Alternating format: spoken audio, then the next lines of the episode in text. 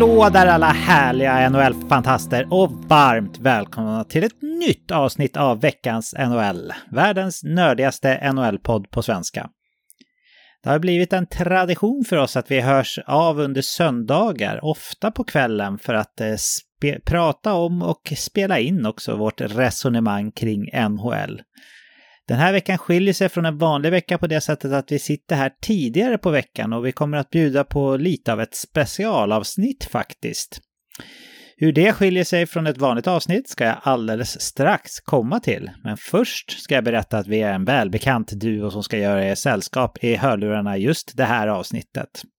Av den anledningen välkomnar jag, Patrik Andersson, quizmastern David Kviklund. Hallå där David! Hallå där Patrik! Hur mår du och hur känns det att sitta en sån här ovanlig tid för oss och spela in avsnitt? Ja, nej men det känns lite annorlunda att det inte är söndag kväll utan att det är en annan veckodagskväll då så att eh, det känns lite nytt och fräscht på något vis. Ja, ja men eh, det var inte så länge sedan vi, vi släppte ett avsnitt men eh, hur har du haft det sen, sen senaste när jag och Olof ja, släppte? Precis, jag bommade ju där dessvärre. Jag var i eh, Göteborg och eh, bodde på hotell där och eh, var lite upptagen med annat. Jag bodde på Jaycees som är ett ganska nytt hotell i Göteborg. Ehm, mm. S-Group som öppnade, de har ju Steam Hotel och några andra, ja men ganska hotell med ganska mycket karaktär kan man väl sammanfatta dem som och det är även det här. Ehm. Vad, vad stack ut från ett vanligt hotell liksom på det här? Steam vet jag ju, där har jag varit. Mm. Det är inte alls som ett vanligt hotell men vad Nej, var det för... här är ju mm, mycket lyx och flärd ska vara. Det ska liksom åka tillbaka till ja, men typ amerikanska 50-talet, Great Gatsby-stilen liksom. Mm, okay. så. så allt går ju på det temat kan man säga. Nej, det står verkligen ut. Det är ju en, en skyskrapa mer eller mindre, så den är väldigt eh, tydlig byggnadsarkitekturmässigt också. Eh, mm. Så den syns ju verkligen byggnaden och väldigt stora glaspartier och så, så att skyskrapaaktig kan man säga. Så häftig utsikt. Göteborg är kanske inte den vackraste stan, men eh, grymt häftigt när man kommer upp oavsett det. Så. Oj, oj, oj David, nu får du eh, invänta en hatstorm här tror jag. Ja, det förstår Göteborgarna, mycket kan man säga om dem, men de är väldigt, väldigt eh, hemkära eller hempatriotiska. Ja, patriotiska, lokalpatriotiska och det är fint att vara det. Så, ja. att, eh, ja, så att jag, vill, jag vill ändå klappa dem medhårs eh, trots min lilla, min fadäs där och, och såga Göteborg halvt jämt med fotknölarna. Men Jaycees var jättefint och Göteborg eh, har ju sina fördelar helt klart också. Ja, härligt. Du rekommenderar ett besök på det här hotellet? Är det värt en resa för hotellet? Eller ja, men lätt, man... lätt alltså. Det är ju ganska nyöppnat också. Det öppnade bara för några månader sedan. Så att, eh, jag tycker verkligen man ska... Det sticker verkligen ut och är en upplevelse man liksom, tar med sig. Det, det står ut från andra, många andra hotellvistelser, helt klart. Ja, men coolt. Det ska jag ha i åtanke. Jag tänkte att vi skulle redogöra för vad ni kommer få höra om och kring under den här veckans avsnitt också då, såklart. I och med att eh, jag själv är ute på en medelhavskryssning när ni lyssnar på det här och övriga gänget också hade en busy period under klassiska söndagsinspelningsdagen så spelar jag och David in det här redan sent på tisdagskvällen, nästan en vecka innan ni lyssnar på det här. Av den anledningen kommer vi beta av lite specialpunkter som vi har haft svårt att klämma in under vanliga avsnitt som inte är lika nyhetsbetonade som det vi vanligtvis eh, pratar om här. Då. Eh, så ni, där under det här avsnittet som kommer här så kommer ni få höra min och Davids respektive topp 10-listor med de mest underhållande lagen att titta på. Vi kommer att gå igenom exempel på några feta trade deadline deals som har varit i historien och hur resultatet av dem blev. Eh, vi kommer att prata om vilka spelare vi tror kommer ha en starkare avslutning på säsongen än den första dryga halvan som redan har varit här. Då. Och till slut kommer vi också gå igenom vilka vi skulle nominera och ge respektive award till om priserna skulle ha delats ut idag. Vad säger du David? Det låter som att vi har en hel del att prata om. Ska vi hoppa in på veckans innehåll eller? Det tycker jag. Det känns kittlande och kul. Då gör vi det. Det första vi ska göra är att delge våra respektive topp 10-listor gällande vilka lag vi tycker är mest underhållande att titta på. Jag tänker att vi gör som så att du David delger din tia och sen uppåt så kan jag berätta vart jag har det laget på min lista om jag har det överhuvudtaget vill säga. Sen om det blir några lag över då, som bara jag har med på min lista så kan jag gå igenom dem och eh, varför jag har med dem på min lista sen då. Så David, jag tänker att vi sätter igång helt enkelt. Berätta vilka som är det tionde mest underhållande laget att titta på enligt dig. Ja, det här laget förvånar, eller om man tittar, backar bandet några år så förvånar det väldigt, väldigt mycket. Jag förvånar kanske lite att jag har med det nu också, men jag tycker det är väldigt kul att titta på det här laget. Eh, främst kanske för två orsaker i alla fall. En, en kemi som finns mellan två spelare i det här laget som gör att jag, jag dras till det här laget väldigt, väldigt mycket. Och det handlar om Minnesota Wild, eh, som ju ja, som sagt, backar vi historiskt så har det inte varit ett glamourlag direkt. Men nu tycker jag att det finns en helt annan flärd, optimism och offensivlust i det här laget. Eh, främst då såklart genom Kirill Kaprizov och den kemi då, som jag nämnde alldeles nyss med Mats Zuccarello. Det tycker jag är Ja, det är art artisteri på grymt hög nivå. Jag tycker också det står ut hur de lirar hockey. Eh, hur de hittar varandra. Det är lite sedinskt nästan, den kemi de har. Och just att det är lite, ja, men lite skolgårdshockey på något sätt när de spelar. Så de två tycker jag är en enkom en, en väldigt underhållande anledning att titta på Minnesota Wild. Och sen är de ju väldigt produktiva. Jag tycker deras hemmaspel ofta att de är väldigt, eh, ja men ganska fysiska i sitt spel och eh, ganska aggressiva. Och det blir en hög intensitet i hockeyn som jag, som jag uppskattar. Så att därför har de på topp 10. Ja, roligt. Då har vi inte exakt samma tio lag på våra listor i alla fall. De eh, lyckades inte klämmas in på min topp 10, även fast jag håller med om eh, den dynamiska duon du pratar om. Den är onekligen underhållande att se på. Eh, nia då David, vilka är där? Ja, där har jag eh, Dallas Stars har jag valt att placera där. Och eh, ja, de har ju också ett ganska stabilt försvarsspel. Men jag tycker nu att eh, sen de bytte coach här under Peter Bohr så tycker jag att de har en en större offensiv, ja men släpper loss lite mer. Inte som det var förr, om vi återigen tittar bakåt kanske 10, 5, 10 år när vi hade en, ja men Tyler Seguin och Jamie Benn kanske mer i högform. Men de har hittat någonting nytt tycker jag den här säsongen som känns, eh, ja men lite renässansaktigt tycker jag i deras spel. Eh, de två inte minst såklart som har hittat tillbaka till en skaplig nivå och den största anledningen är ju också eh, Robertson och hela första kedjan som ju är väldigt drivande. Och skottvilja inte minst i Robertsons fall och otroligt sevärd spelare. Ehm, och Rope Hins med skridskoåkningen, Joe Pavelski är ju fantastiskt rolig att se med, sin, med sitt liksom smartness-skills eh, som man har framför kassen med sina styrningar och sådär. Det, det uppskattar man som hockeynörd tycker jag. Så att Dallas eh, är på nionde plats. Inte heller glömma Miro Heiskanen på backplats med sina sin vackra skridskoåkning. En otroligt graciös skridskoåkning som ja, bara det är, värt en hel del tycker jag. Ja. Dallas är med på min lista också. Jag har dem eh, ännu högre upp än vad du har David, så jag håller verkligen med dig. De är femma på min lista faktiskt. Och eh, mycket av eh, orsaken är såklart den här eh, fantastiska första kedjan de har med Hint, Robertson och Pavelski. Det känns som att den, den trion, man, eh, man längtar ju inte efter att Pavelski har blivit för gammal. Jag tror eh, David att han är äldsta forwarden som spelar i NHL fortfarande. Eh, och det gör han ju rätt bra, eller hur? Ja, det får man verkligen säga. Eh, mm. Få för att hålla i den åldern och ha så en, han är så otroligt jämn också. Så att man pratar ju om sådana här unikum som Jäger som just om träningsvillighet, men Pavelski måste ju ha en, en dedikation och en träningsvillighet som, som står ut också. Ja, man får anta det i och med att eh, det är ovanligt att man hänger med så där pass högt upp.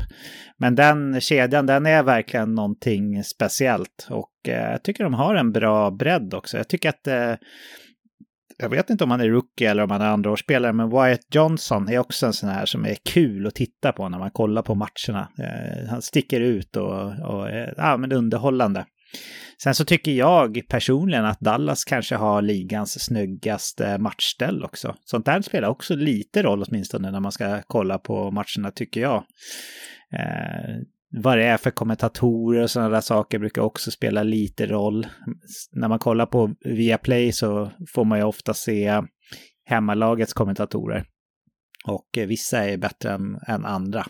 Just på det sättet tycker jag inte Dallas sticker ut, men tröjmässigt tycker jag ändå där, där tycker jag de är fina. Vad tycker du om Dallas tröjor? Ja, jag är inte helt med där. Jag gillar färgerna men jag tycker att logotypen och det, nah, tilltalar mig inte jättemycket. Jag är väl lite för konservativ. Jag tycker inte att de...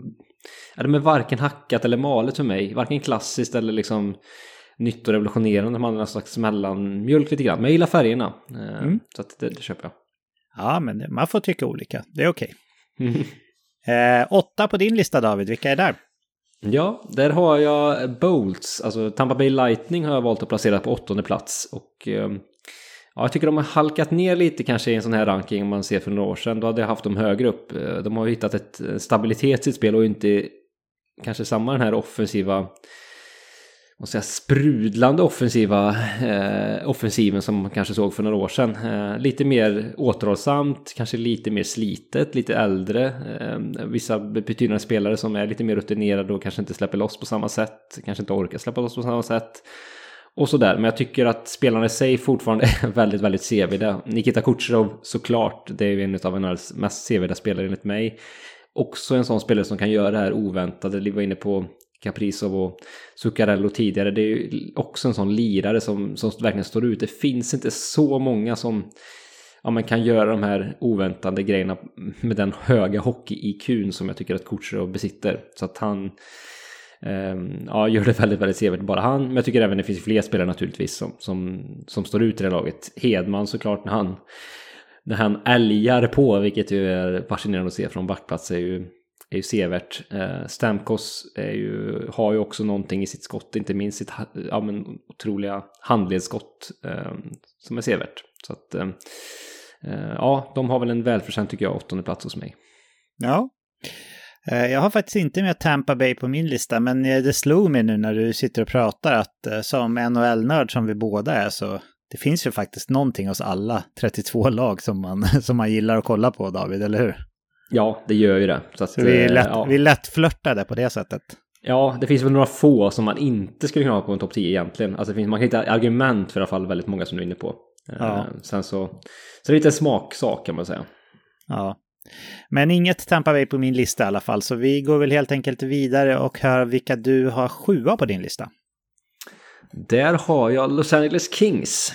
Och eh, framförallt kanske med den här, den här säsongen i beaktande. Jag tycker att de har växt fram ja, med flera hack. Eh, kanske att man har ett ganska dåligt försvarsspel. Alltså det händer ju mycket både offensivt och defensivt. Och de är väldigt lynniga. Alltså vissa matcher är de ju... Ja men sopar de i banorna av motståndet och vinner med 7-0. Andra dagen så kan de förlora med 7-0. Är känslan. Och på det sättet att deras oberäknelighet tycker jag de är väldigt sevärda. Eh, jag tror inte att McLellan i båset är lika nöjd alltid och tillfreds med den, med den känslan som jag har. Eh, men det är ju de sevärda bara det i sig. Sen tycker jag Anse Kopitar, eh, återigen liksom smartnessen han har på isen.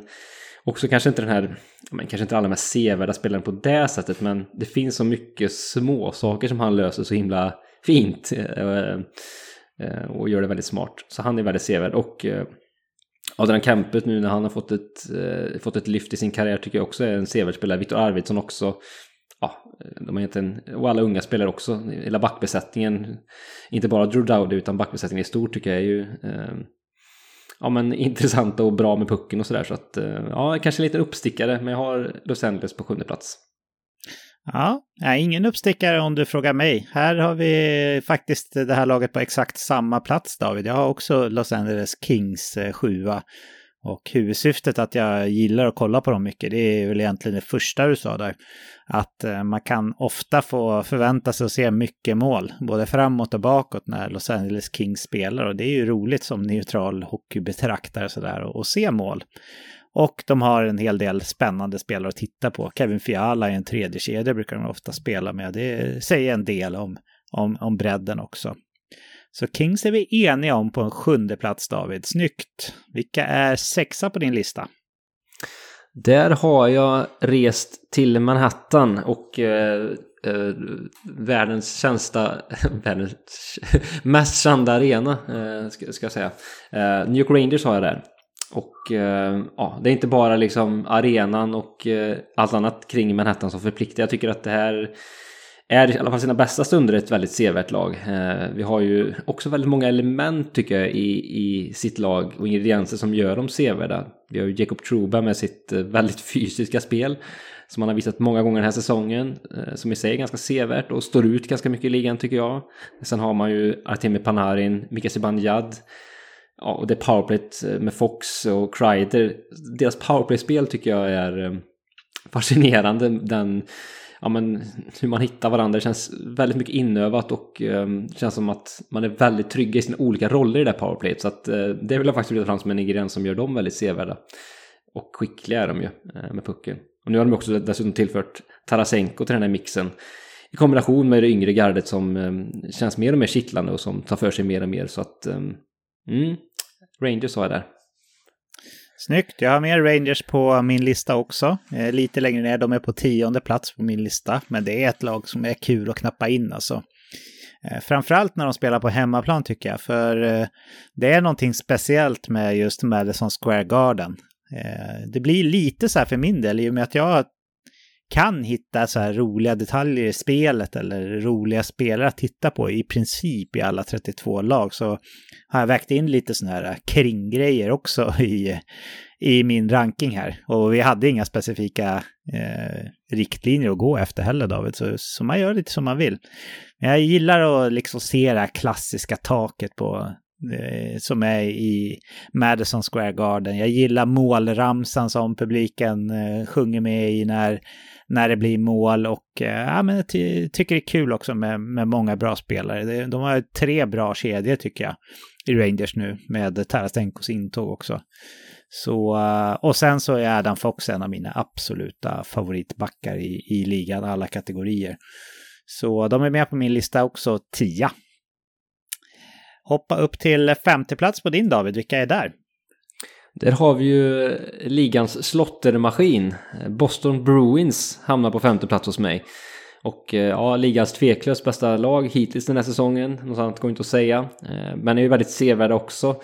Jag tycker när de pumpar på, finns det få lag som kan göra pumpa på på ett Boston Bruins vis och liksom verkligen ta över en matchbild och vara så dominanta som, ja, de har visat så många gånger den här säsongen, men jag tycker även tidigare säsonger att de verkligen kan ta över en match på, som få lag kan mäta sig med. Det är väldigt fascinerande och intressant och kul och underhållande att se när ett lag gör det. Brad Marchand tycker jag är ju en, ja, men en ganska fantastisk spelare, också någon som står ut. Eh, Bergeron med sin smartness lite som Kopitar Style som vi var på tidigare fast såklart några snäpp upp till och med. Ehm, eh, så att eh, McAvoy tycker jag också är en väldigt eh, sevärd spelare. Lite underskattad på det sättet just med sin sevärdhet. Tycker han är, är grymt skicklig och gör allt rätt egentligen. Ehm, så att Boston hamnar här för mig.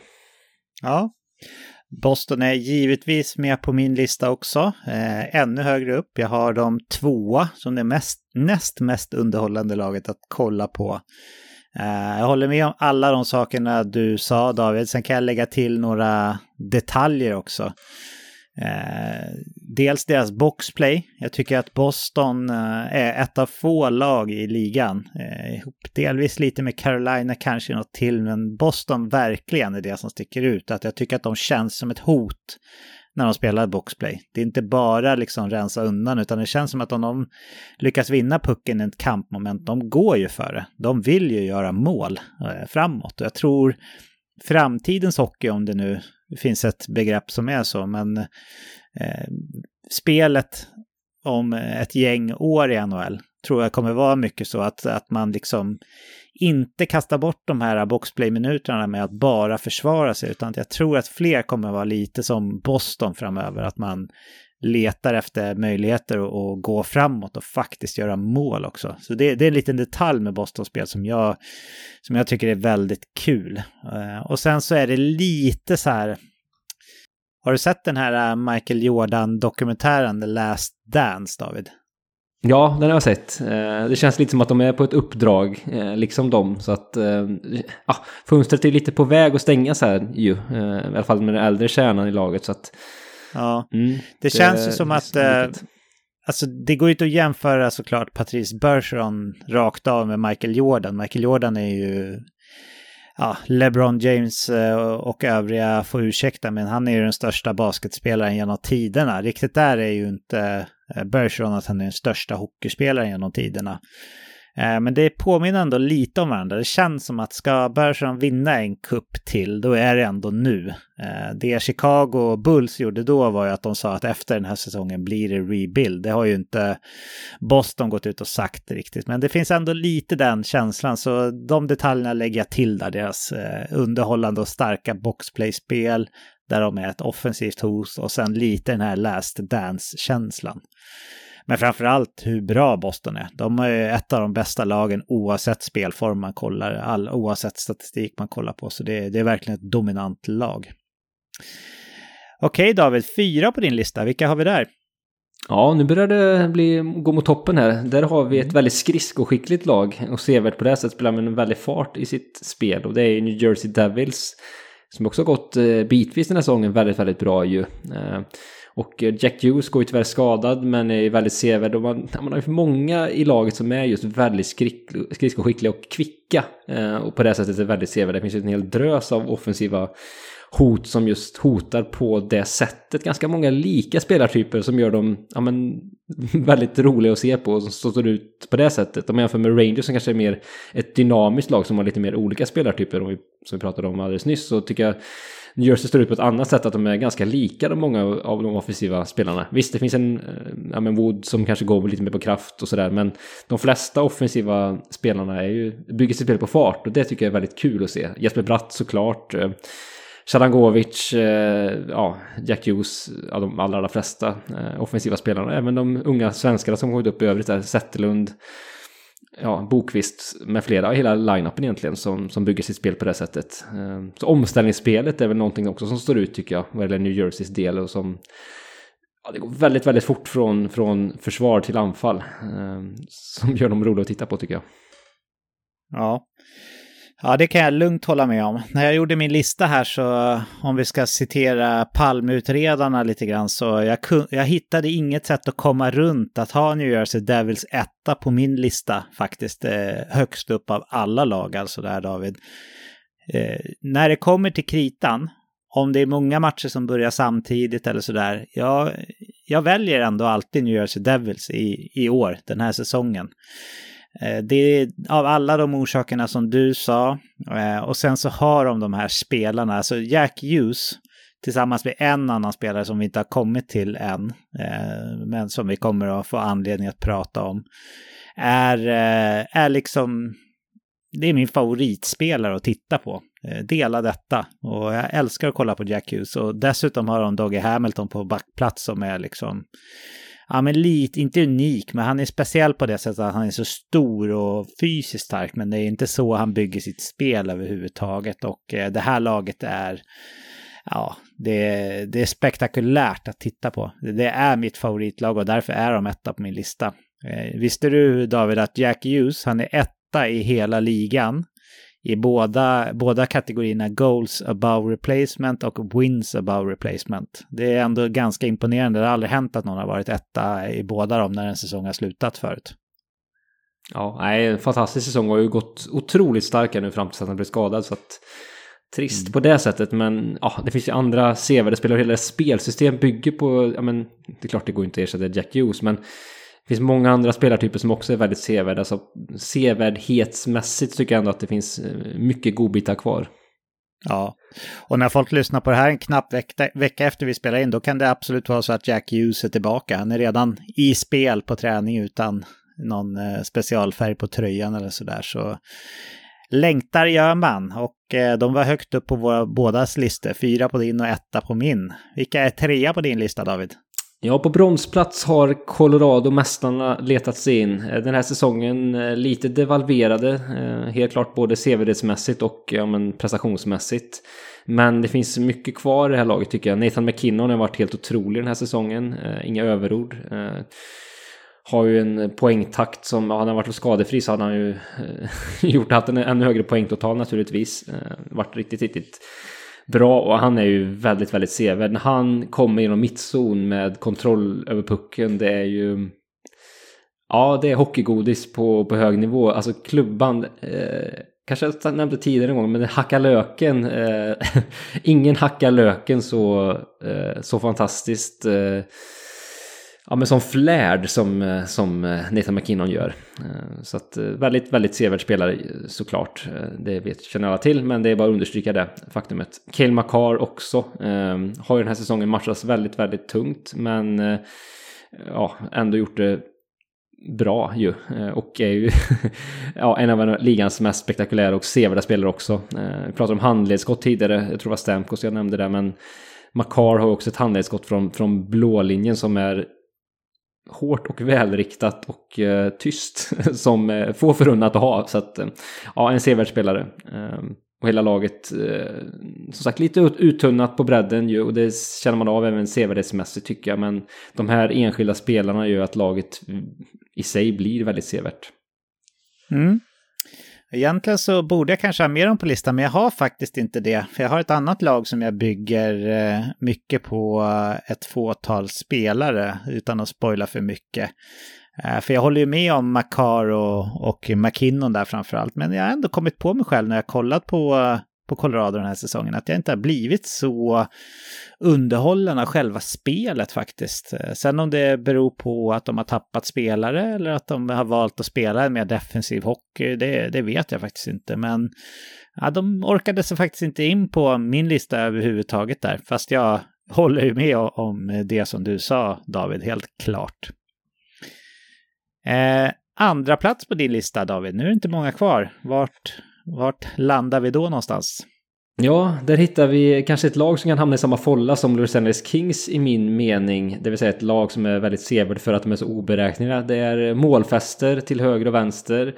Eh, det är spektakulära mål till höger och vänster. Det är eh, ja, men en första serie som har ofta, allt som oftast en väldigt stor kemi. Många unga spelare som är naiva men också väldigt roliga att se på. Jag pratar om Buffalo Sabres som ju Ja, den här säsongen är ett, eh, ett poplag hos många och även hos mig. Eh, jag dras till Buffalo eh, för att de har genom hela laguppställningen väldigt många spelare som, som vågar göra det oväntade på både gott och ont. För att det läcker ganska mycket bakåt av den anledningen. Men det blir ju också fina hockeymål och händer åt väldigt, väldigt mycket. Mycket hockeychanser skapas åt båda håll helt enkelt. Sen såklart, Tage Thompson är ju svårt att, att komma ifrån tillsammans med Rasmus Dahlin. Det är ju eh, två av ligans mer sevärda spelare. Eh, utan överdriva skulle jag kunna säga det. Och första sidan eh, också då med Tage Thompson, eh, Skinner och eh, Alex Tack ofta som det är ju, ja, de har någonting som är väldigt, väldigt roligt att titta på. Så Buffalo är min nummer två. Ja, härligt. Eh, jag är glad att du har dem så pass högt upp. Jag har dem också högt upp, inte riktigt lika högt upp, men de är fyra på min lista. Och eh, jag sa ju förut när jag pratade om New Jersey Devils som jag hade etta på listan att Jack Hughes var delad etta i ligan och i underhållningsvärde att titta på för mig. Eh, då var det nog säkert många som tänkte att Conor McDavid var den som var delad med. Och visst älskar jag att kolla på Conor McDavid, men eh, det är ändå Tage Thompson som är där uppe och, och delar första platsen med de spelarna som jag tycker är absolut mest sevärda i hela ligan. Och eh, det är utöver de andra sakerna som du redan har sagt där David. Så eh, Tage Thompson drar upp dem några platser. Eh, anledningen till att jag har Devils ännu högre upp är för att jag tycker att eh, klubben Devils egentligen spelar lite roligare hockey. Men eh, det som du säger, med målvakterna man har i Buffalo och med eh, den offensiva inriktningen som Don Granato har valt, vilket jag tycker är helt rätt så kan det ofta bli målfester och målfester det gillar man helt enkelt. Så eh, bra val och eh, högt upp på båda våra listor. Jaha, då är det ett lag kvar att delge från din lista David innan jag betar av de som inte är nämnda på min. Men vilka är mest sevärda och eh, mest underhållande att se på i ligan enligt dig? Ja, enligt mig så är det svårt att komma ifrån faktiskt med tanke på det här tvåhövdade monstret som man, som man kan mönstra. Och det är ju Edmonton Oilers och framförallt då det enhövdade monstret om man tittar på Conor McDavid den säsongen han har. Så, så har jag svårt att, att knappa in någon annan match än just Edmonton om jag har möjligheten att välja av den enkla att Conor McDavid är på isen och eh, ja, han är värd all entrépeng bara han och eh, all tittartid eh, i sig, eh, i sig själv. Så att Eh, Eh, Edmonton Oilers är min etta, eh, inte bara av McDavids anledningar men såklart en väldigt stor orsak är ju han. Dreisaitl är också en, en väldigt sevärd spelare och också en spelare som ja, men kan, eh, så säga, styra tempot i matchen som ja, men ganska få spelare i ligan kan göra tycker jag. Han kan dra ner på tempot, kan tempoväxla. Eh, alltså klart McDavid har ju sina eh, accelerations eh, hastighet som, som ingen kan mäta sig med. Men jag tycker att just dra ner på tempot och kontrollera tempot och hitta ja, men vägvinnande passningar och så tycker jag att Dreisaitl har en, en, en smått unik egenskap som är väldigt sevärd. Eh, Evander Kane kan man säga mycket om men eh, han är ändå ganska sevärd tycker jag med sin frenesi och skottvillighet och in your face-attityd. Så att, att han är tillbaka gör ju mycket för laget och eh, också mitt intresse att titta på laget. Eh, och då lägger jag inte in hans, hans utanför hockeyn personlighet som ju är lite komplicerad. Mm.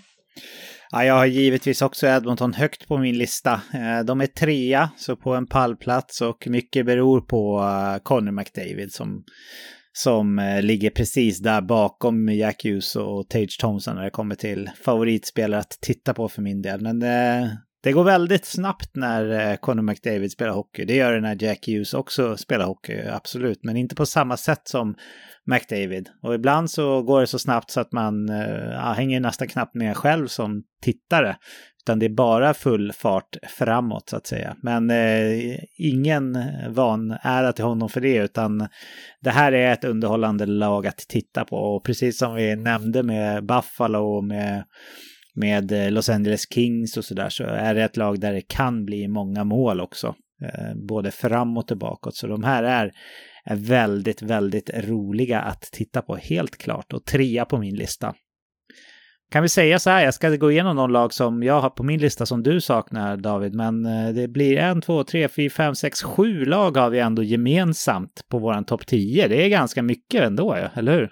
Det var mer än vad jag trodde faktiskt. Jag kände själv att jag hade svårt att välja mellan några lag, så att eh, ja, vi var, vi var lika till slut ändå då. Ja, och eh, Ja, jag ska gå igenom mina, mina tre som, som du inte hade också. Men de är på den nedre halvan alla tre. Så alla mina topp fem-lag har du på din topp 10-lista också. Eh, men jag börjar nerifrån. Det laget som är längst ner på min lista som inte har blivit nämnd hittills, det är på nionde plats Vegas Golden Knights. Och jag kan förstå varför du inte har med dem, för det sprudlar ju kanske inte riktigt om dem den här säsongen med tanke på, och inte heller förra då, med tanke på skador och sådär. Ja, men jag tycker ändå att eh, Vegas har ett roligt spel att titta på. Och sen så tycker jag framförallt att det är ett jäkla spektakel alltså, Vegas. Eh, jag har varit i stan, jag vet att ingenting är någon annanstans i, i världen som det är i Vegas. Och eh, jag är väldigt sugen på att gå på NHL-hockey där också. Det här har vi pratat om tidigare också då, med vilka städer man skulle vilja åka till och kolla på NHL-hockey. Men det verkar vara ett bra, riktigt bra drag där inne i NHL-mått mätt och eh, det är hela tiden eh, shower och ja, men det finns eh, dessutom många spännande spelare att kolla på. Så uh, ganska långt ner på min lista men ändå med Vegas Golden Knights. Var det några som du hade i betänkande överhuvudtaget David? Ja, hade jag haft en topp 15 hade de letat sig in. Eh, tveklöst. Så att den var väl lite med, men inte, inte allra mest med. Eh, och knackar på dörren. Nej. Men jag håller med om det du säger. Det, det, det, jag kan inte argumentera emot. Nej. Och sen åtta på min lista, där har jag faktiskt Pittsburgh Penguins. Och här är det en hel del nostalgiska skäl. Alltså det ska sägas att jag gillar spelet. Jag tycker att Pittsburgh har ett underhållande spel. Kemin i de första två kedjorna är riktigt vass. Och ja, om man nördar ner sig och kollar lite på repriser och sådär så Sidney Crosby är fortfarande en av världens absolut smartaste hockeyspelare. Inte bara att han levererar mycket poäng fortfarande högt upp i åldern utan Ja, man kan se under ett anfall om man spolar tillbaka lite och liksom eh, spelar långsamt att man, man ser liksom att han, han utför saker på isen som han planerar som en schackspelare. Att det här kommer jag nytta för längre fram i anfallet och sådär. Så det, ja, det, som hockeynörd älskar jag att se honom. Och sen så är det den här nostalgin att vare sig man vill eller inte, det här kommer ju inte hålla så länge till med den här gamla kärnan och så. Och eh, under hela den perioden när, när jag liksom har följt NHL på nära håll så har Sidney Crosby varit där och varit bäst eller bland de bästa. Så jag tycker att det känns otroligt tråkigt faktiskt att det kommer komma en dag om inte allt för långt framtid när Sidney Crosby bara kommer vara där, alternativt att han inte kommer vara där alls för att han har gått i pension då. Eh, och det gäller till del, delvis också Evgeni Malkin och Chris Letang och sådär, men inte på samma sätt. Crosby är liksom han är en ikon eh, som, som är svår att ersätta. Eh, visst Conor McDavid, visst Tage Thompson, visst Jack Hughes, men under de här formativa åren man, man har haft som NHL-nörd, eh, efter att det blev lätt att kolla på NHL-hockey i Sverige och så vidare och så vidare, så har han alltid varit där och varit bland de bästa. Därför är Pittsburgh Penguins med på min lista också. Jag knappar gärna in på deras matcher och eh, ser, man vill liksom passa på att njuta av det här gänget medan det fortfarande går. Säger du om eh, Penguins då, David? Ja, de var nära. Eh, de var strax utanför som en bubblare hos mig. Och mycket av samma skäl egentligen. Alltså Crosby, hans hockey-IQ, för att använda det begreppet återigen, är ju är ju någonting alldeles extra. Hans backhand-passningar. Hans... Backhand-skott också. Backhandskott, ja det är ju Mats Sundin-klass och några snäpp upp till och med. Eh, där ja. är han ju, han har ju, en, det är få som har det raka bladet på det sättet som han har. Det är väl, ja men, ja men typ eh, O'Reilly ser också med det raka stora bladet men eh, ja, Crosby står ut där med vad han kan göra och liksom vända på en femöring med, med sin, sin klubbfattning på ett väldigt effektivt sätt. Så att eh, ja, mm, det finns mycket med Crosby att gilla. Mm. Sen har jag ett lag kvar som inte är nämnt än. Det är på min sjätte plats och det här är nog lite också... Kanske att de hänger sig kvar lite oförtjänt på min lista. För förra året så tyckte jag att Florida Panthers var det absolut roligaste laget att titta på av alla i hela ligan.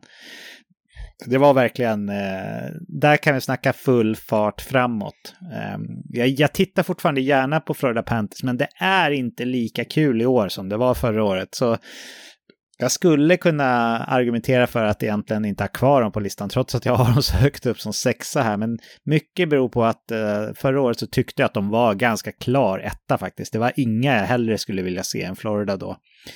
Eh, många av spelarna är ju kvar, vissa är försvunna och några nya namn har tillkommit. Men framförallt så spelar man inte riktigt lika offensivt, men jag tycker fortfarande att det är är riktigt kul att kolla på Florida fortfarande. De har flera bra kedjor och framförallt måste jag säga att eh, kanske att deras backsida är ännu roligare att titta på i år än vad det var förra året. Jag är otroligt förvånad över spelet som Brandon Montour har visat upp den här säsongen alltid när jag kollar på Florida Panthers så, så känns det som att han är den givna stjärnbacken i deras uppställning, fast det egentligen borde vara Aaron Eckblad.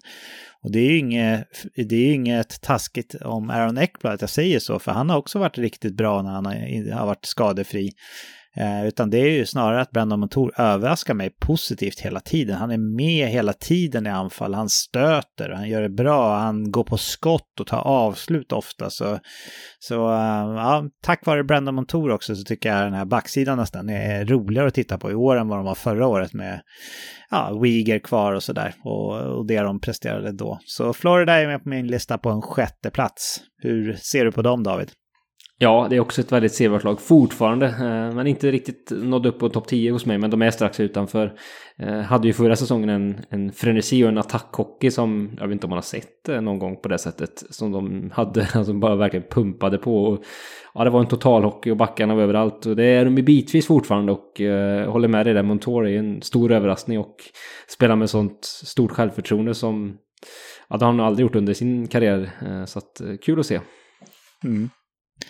Vi ska hoppa vidare här, men jag tänker att jag drar igenom våra respektive listor först också. Jag har skrivit upp din här under tidens gång också, David. Så eh, på Davids lista då har vi etta, Edmonton Oilers, tvåa, Buffalo Sabres, trea, Colorado Avalanche, fyra, New Jersey Devils, femma, Boston Bruins, sexa, New York Rangers, sjua, Los Angeles Kings, åtta, Tampa Bay Lightning, nia, Dallas Stars, tia, Minnesota Wild. Och min lista då, där har jag etta New Jersey, tvåa Boston, trea Edmonton, fyra Buffalo, femma Dallas, sexa Florida, sjua Los Angeles, eh, åtta Pittsburgh, nia Vegas och tia New York Rangers. Då lämnar vi det här lilla segmentet David och eh, hoppar vidare.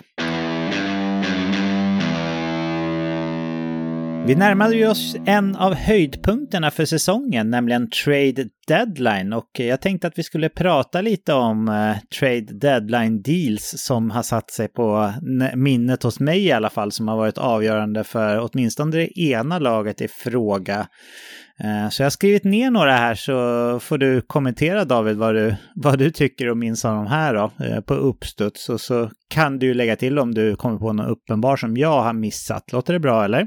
Låter superkul. Jag har också, ska säga, så jag har inte tagit riktigt gamla bytesaffärer, utan jag har bara valt sådana som, som jag liksom själv eh, minns mer eller mindre och eh, inte tagit med de här från liksom 90-talet och, och, bakåt, utan jag har hållit mig relativt närtid och eh, har velat att det ska ha gjort någon slags skillnad av förlaget för att de ska kunna platsa. Men jag börjar med att spola tillbaka bandet till 2006. Året då Carolina Hurricanes något överraskande gick hela vägen och vann kuppen. Och en av spelarna som eh, var bidragen till att man faktiskt gjorde det, det var den då 38-åriga Mark Recchi som eh, man tradade till sig kring trade deadline från Pittsburgh Penguins. Pittsburgh fick eh, svenskbekantingen, eller svensken helt enkelt, Niklas Nordgren. Eh, de fick en Chris Kulanos och ett andra val för den då 38-åriga, som sagt, Mark Recchi. Eh, Carolina vann kuppen och Recchi gjorde 16 poäng på 25 matcher i slutspelet, varav två mål var matchavgörande mål. Och sen så införde han ju såklart ännu mer rutin till det här laget än vad de redan hade innan där i form av av eh, Brindamore och liknande. Så Mark Recchi till Carolina 2006, en trade deadline deal som gjorde skillnad och som har satt sig lite grann på mitt minne. Vad säger du om den David? Ja, verkligen. Kom in som en verklig veteran och just att han som vi inne på det, klev fram när det som mest av allt behövdes i avgörande moment i, i slutspelet. Eh, bidrog väl verkligen precis med det som som Carolina eftersökte. Det är också, alltså man tycker ju om den här typen av alltså värvningar, den, den äldre spelaren som får, får vinna kuppen. Ehm, eh, och som ett uppstickarlag, det är ju en, en härlig kombination på det sättet. Så att ehm, han bidrog ju väldigt mycket där och då. Ja, Grymt. Då tar jag nästa deal jag har skrivit upp här och då spolar jag till, ja det finns ett par här som är kopplade till Pittsburgh Penguins, så det kanske inte är så konstigt i och med att eh, Pittsburgh har vunnit eh, rätt mycket under modern tid, men 2008 i alla fall, eh, då gick man för eh, att trada till sig Marian Hossa eh, ihop med Pascal Dupuis, ett känt Pittsburgh-namn. Och man bytte till sig dem från Atlanta Trashers. I motsatt riktning gick Colby Armstrong, Erik Christiansen, Angelo Esposito och ett val i första rundan. Och jag tyckte att den här gjorde ganska stor skillnad för Pittsburgh ändå. Hossa gjorde 12 poäng på 10 grundseriematcher medan han spelade där och var faktiskt poängstarkast av alla i slutspelet för Pittsburgh med 26 eh, poäng på 20 matcher. Eh, Pittsburgh vann ju inte det här året, eh, utan de förlorade mot Detroit i finalen. Men eh, Maren Hossa var riktigt grym och det är inte säkert att Pittsburgh hade tagit sig till final utan honom. Och dessutom den andra pusselbiten här, Pascal Dupuis, blev ju kvar ganska länge i Pittsburgh och eh, hittade en riktigt fin kemi med Sidney Crosby som vi såklart minns då. Så eh, den här minns jag som en stor trade deadline deal. Vad säger du?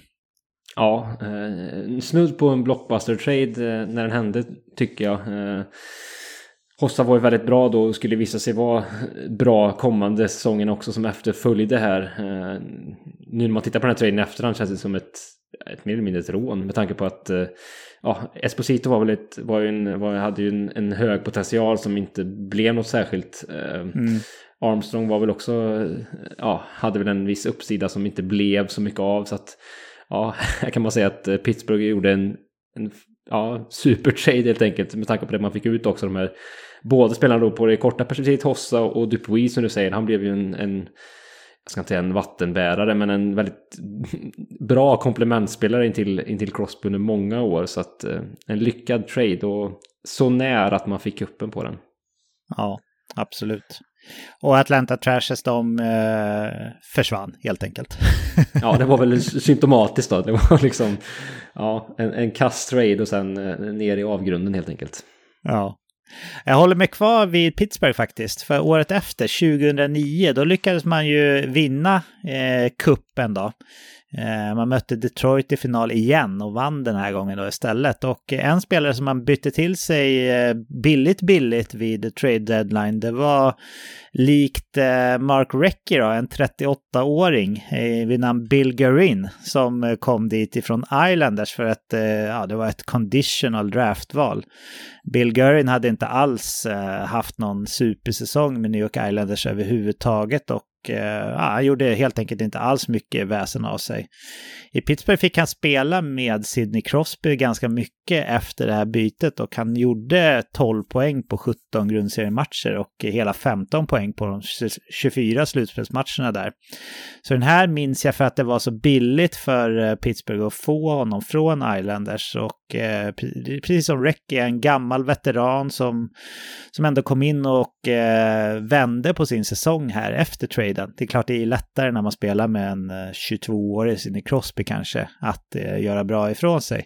Men ändå så tror jag faktiskt att Bill Guerin var en viktig pusselbit som, som ledde till att Pittsburgh faktiskt vann kuppen det här året efter 4-3 i matcher mot Detroit och eh, ja, jag har ändå fått känslan av att eh, han är lite bortglömd från det här eh, 2009-laget i Pittsburgh. Att han faktiskt eh, hade en ganska stor betydelse. Vad säger du om den traden?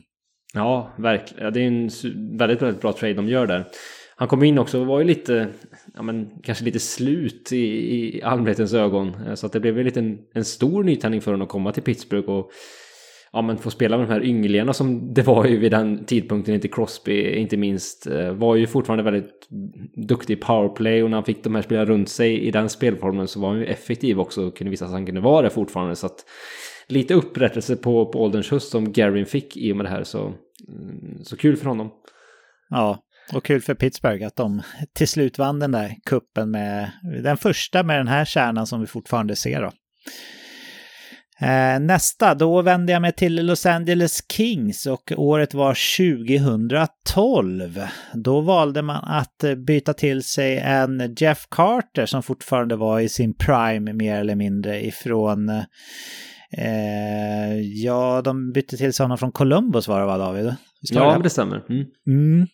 Och de fick betala då Jack Johnson och ett val i första rundan. Så ganska dyrt pris, men Jeff Carter var som sagt ett, en bra spelare då. Och eh, redan det här året då, 2012, då vann ju faktiskt eh, Los Angeles Kings kuppen och Carter var högst delaktig i vinsten också.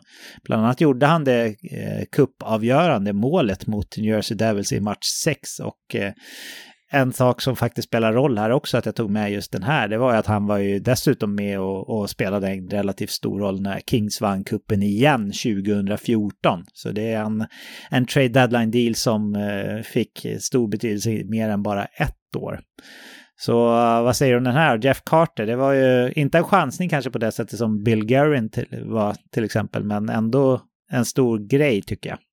Ja, det var det ju. Han var ju en liten bråkstake, men jo men lite. Alltså i sin ungdom var Jeff Carter det och han ville ju liksom många andra bort från Columbus. Eh, eh, så att eh, det, det är väl någonting som vi känner igen från senare år också.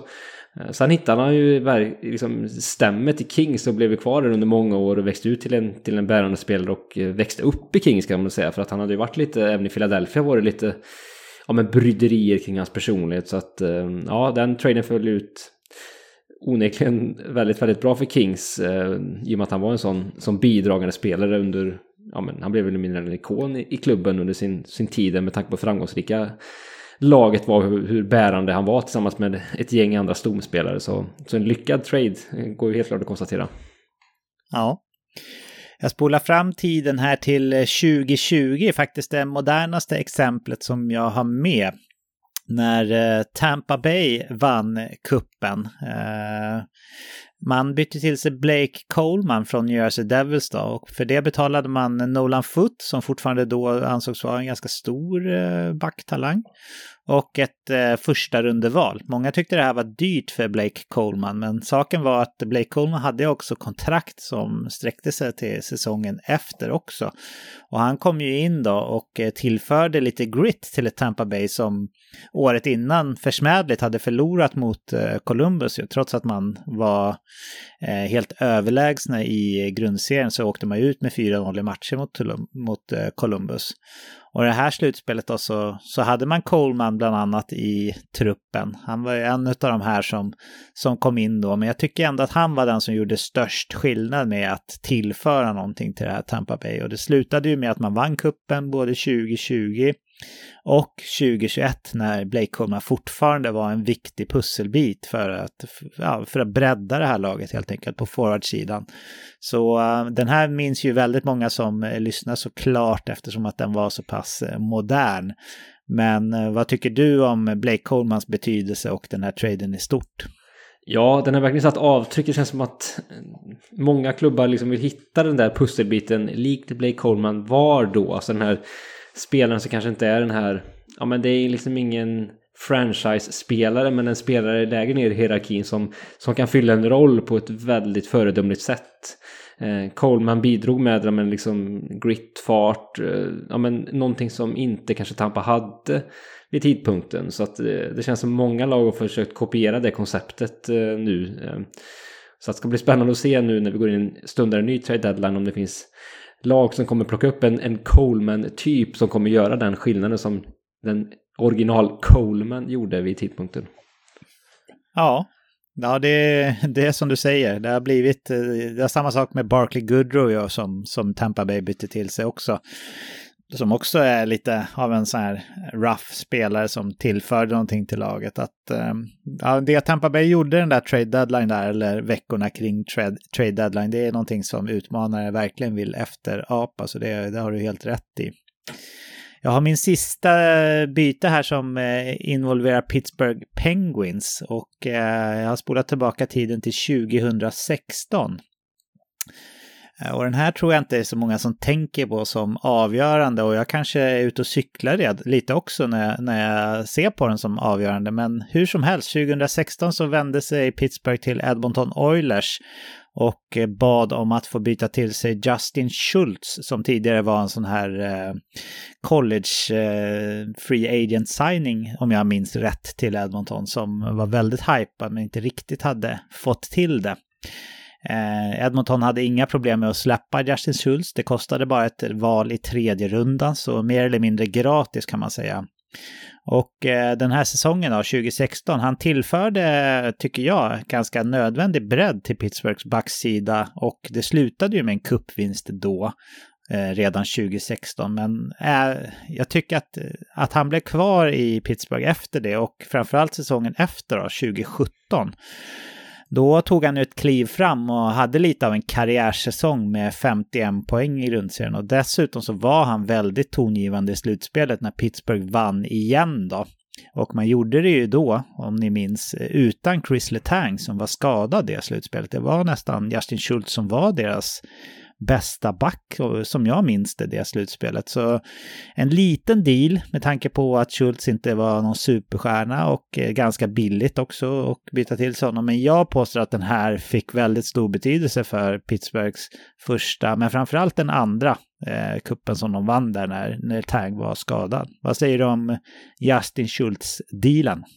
Ja, eh, det är en sån spelare som, som du säger växte ut till någonting mer också på lite sikt.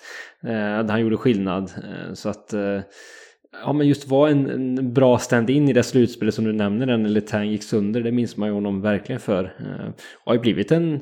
Han gör det bra nu också så att det har växt ut till en väldigt kompetent NHL-back och, och Pittsburgh fick ut mycket ut av honom under, under ett gäng år för, ja, men för, den här, för den här pengen. Så att eh, ja, en lyckad trade kan man konstatera.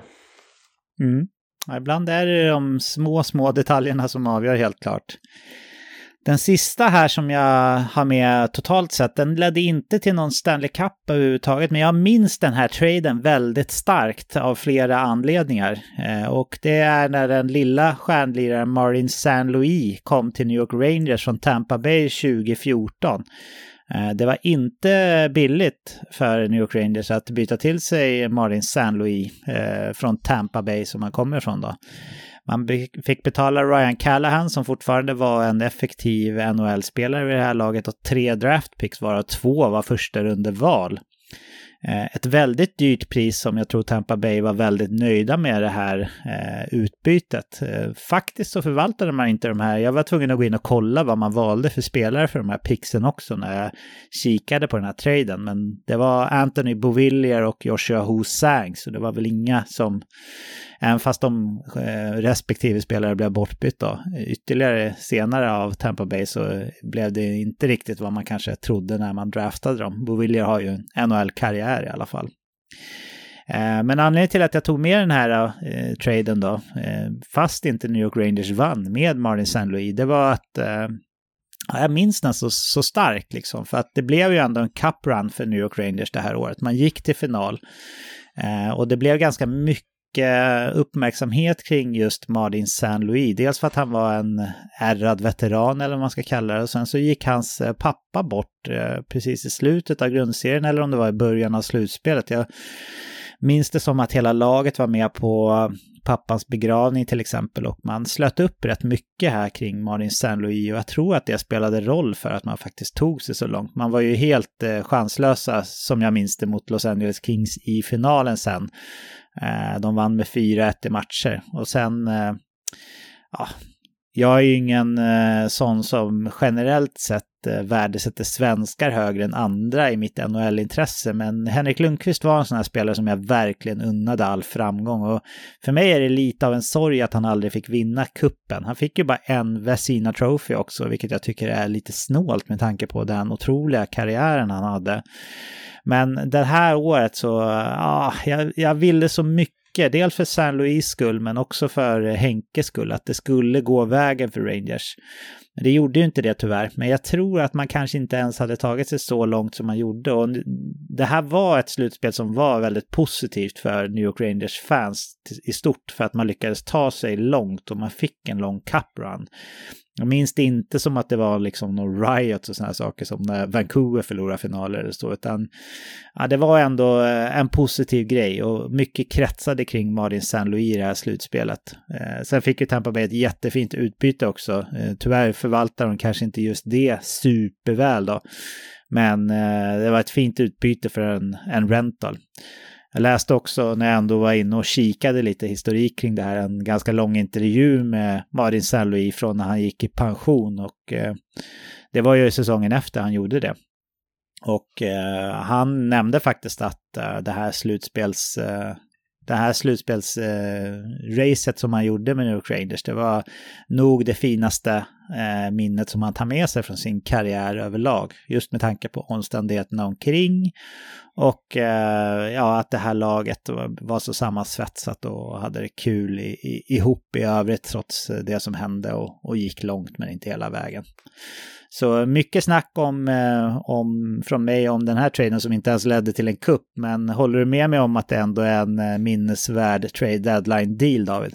Ja, verkligen komma ihåg. Alltså de här stora spelarna som flyttar på sig. Det, det är inte så ofta det händer ändå in, in på trade deadline. Och eh, det var ju en stor affär när det hände. Och eh, ja, men han hade ju satt ett starkt avtryck under ganska kort tid som du är inne på där Patrik i, i Rangers. Och hela det slutspelet var ju just... Eh, ja men de spelade för honom till stor del liksom. Så att det hade ju varit väldigt vackert eh, om de hade fått vinna det kan jag tycka. Eh, och även för Lundqvists skull. Så att det blev det inte så men det här är ju en, ändå en värvning man, man kommer ihåg. Ja. Det var de jag hade skrivit upp som jag minns eh, lite extra mycket från eh, hyfsat modern tid. Kommer du på någon på rak arm David som du vill lägga till? Ja, så nu är ändå inne på det spåret. Just det var en sak som, en trade som poppade upp i mitt huvud. Just det här med stora spelare som byter in på trade deadline, inte så vanligt men jag tänker även på när, när Calgary trillade bort sin mångårig lagkapten, det är i alla fall en trade jag minns, Jerome Ginla till till Pittsburgh Penguins som ju då var ett fortfarande ett ja, men Stanley Cup-hungrigt jagande eh, Pittsburgh ju. Eh, det var 2013 det, så att de var ju i sin prime fortfarande då och Eh, Ginla skulle då krydda laguppställningen eh, och eh, ja, det kändes väl som att han skulle bli kvar i Flames liksom hela karriären ut, men så blev det ju inte riktigt. Det trodde jag i alla fall och många med mig tror jag, så att det kom väl lite, lite som en halv chock i alla fall för mig att han ja men de tradade iväg kaptenen på det sättet eh, då. Eh, och det blev ju ingen, ingen ingen toksuccé eh, där tillsammans med Pittsburgh då under den våren där och sen ja. Så att, eh, men eh, traden i sig kom ihåg just att, eh, att den var ganska stor, den hände just att det var en sån ja, nu var väl Gilla lite på väg ner, men ändå att han var ju ändå skicklig fortfarande. Ju, ja, en, en, sån, en sån stor spelare liksom och kapten också då, bytte, bytte klubb. Så det är en trade som, som satte sig lite på, på näthinnan för mig här. Ja, men det håller jag med om. Det markerade liksom slutet på en era ändå. Eh, jag kommer inte ihåg om Kiprusov hade lagt av då eller om det var i den vändan där. Men det var ju som att eh, man avslutade ett kapitel där lite när, när eh, Iginla lämnade Calgary också. Så, så den är minnesvärd av den anledningen, det håller jag med om David. Men vi gör så här, vi får se om den här trade deadline kommer att medföra några minnen som vi kan prata tillbaka kring om eh, fem år. Att det blev någonting avgörande för någon eller att vi minns det extra mycket av någon speciell anledning. Men nu, nu hoppar vi vidare. Då är vi framme vid den delen där vi har utlovat att du ska berätta om spelare som du David tror kommer ha en stark avslutning på säsongen. Eh, lite av säsongens spurtare skulle man kunna kalla det. Eh, berätta David, vad har du fått fram i spåkulan här om det som komma skall? Ja, eh, ja, det här är ju verkligen spåkulan här. Eh, så det är väl en kombination av lite gissningar men också lite kanske ta det hänsyn lite beaktande. Alltså vad kommer hända nu? Vet vi inte exakt när vi spelar in det här vilka spelare som kommer flytta på sig men det kan ju ändra dynamiken i en hel del lag och kan ju få förändrade rollfördelningar och eh, liksom förändring i kedjehierarkier och backhierarkier här och var som, som kan få, få konsekvenser. Eh, så att det är framförallt den, den typen av bedömning jag har eh, har vägt in här. Också kanske lite form och trend som man kan se vart lagen är på väg också i, som jag har tagit hänsyn till. Så att jag har fem spelare här, eh, faktiskt alla offensiva kort som, eh, som jag har pinpointat som jag tror kan ha en, en vass, vassare avslutning på säsongen än sin första hälft. Och i några av de här fallen har de kanske redan nu börjat eh, tugga igång. Men i några fall kanske de fortfarande står och stampar lite grann. Det här ser jag väldigt mycket fram emot att höra David. Jag kanske kan ha nytta av det i, mitt, eh, i mina fantasylag här avslutningsvis då, om du får rätt. Ja, precis. Det kan ju vara lite fantasy-relaterat här om man, om man spelar det, helt klart. Eh, så det första, jag har faktiskt en duo från ett lag som jag ska börja med.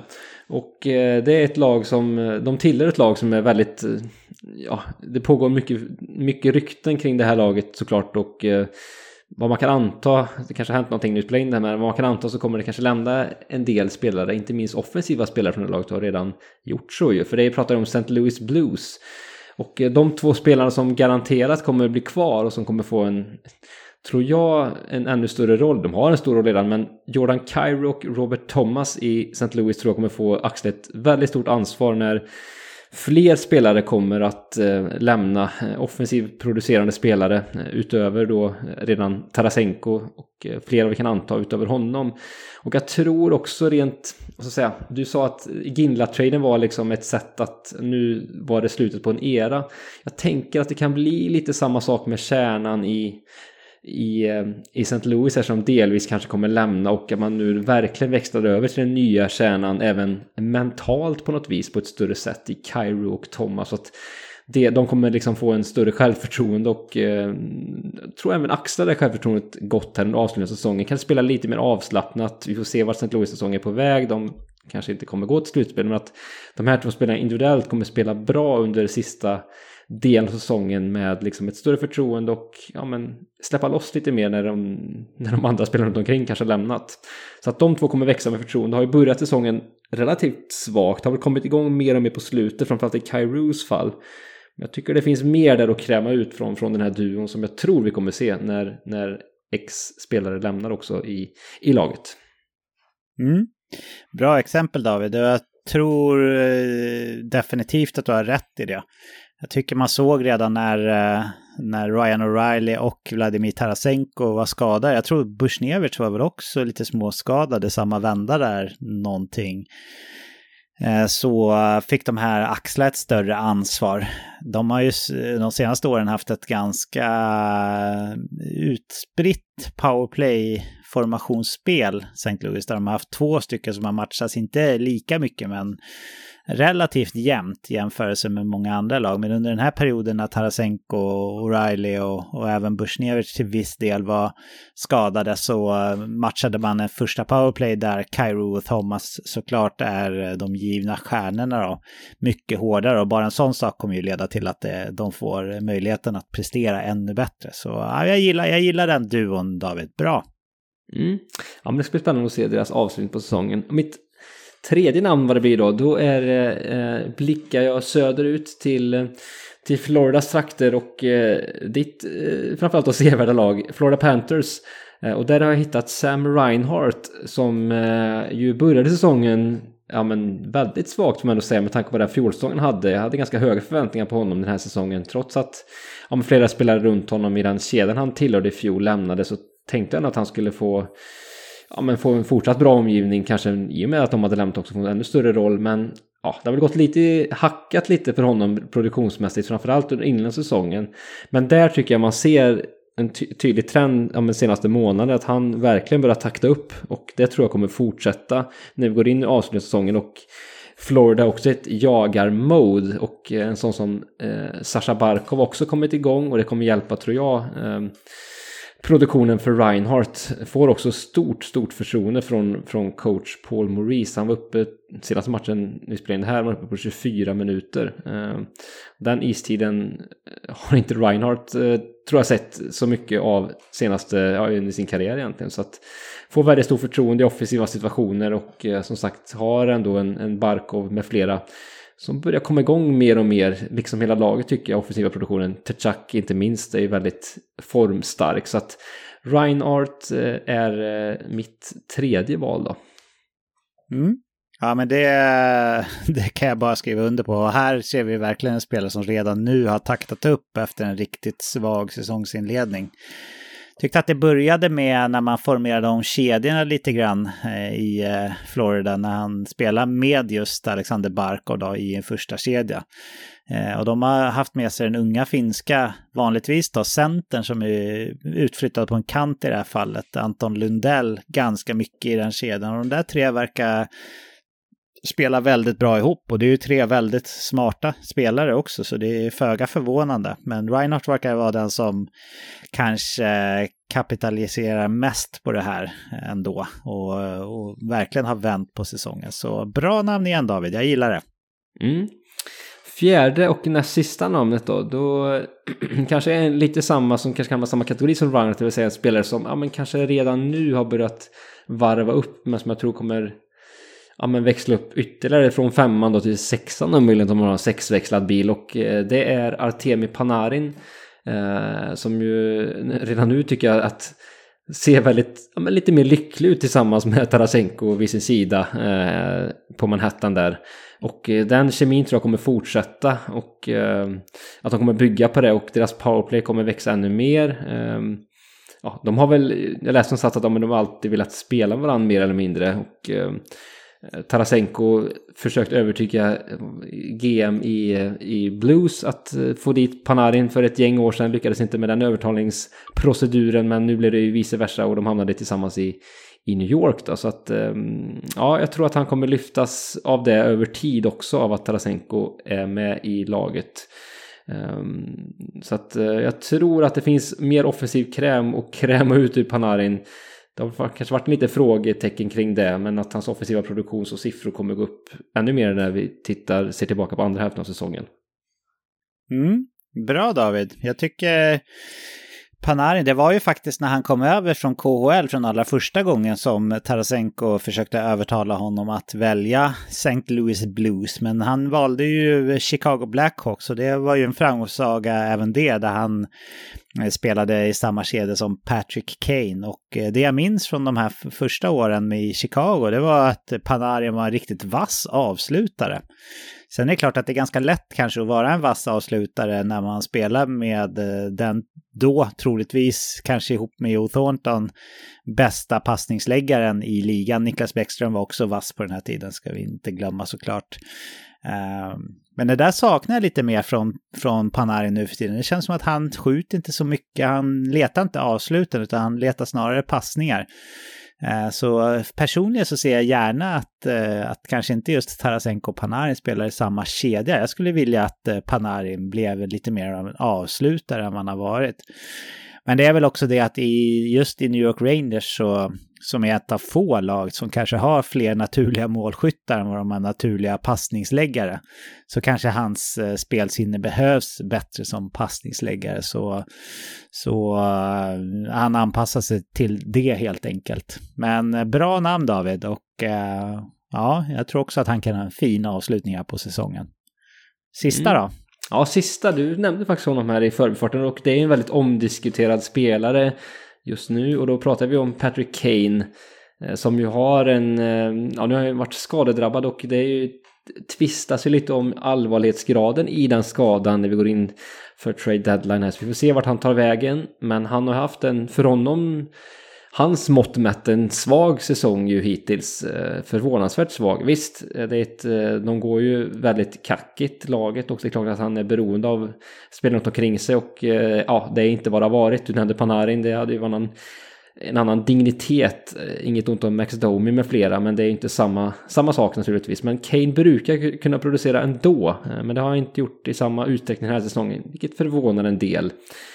Sen ska jag också nämna hans skottprocent som är ju ja men den är ganska vansinnigt låg. Han ligger på 5,7 i skottprocent så att det är ju ohållbart och talar ju för att han borde kunna steppa upp vad gäller de offensiva eh, siffrorna. Oavsett om han blir kvar i, i Chicago eller, eller byter klubb så, så tror jag att vi kommer få se få se en, en mer produktiv Kane när vi eh, tittar tillbaka på säsongens andra hälft.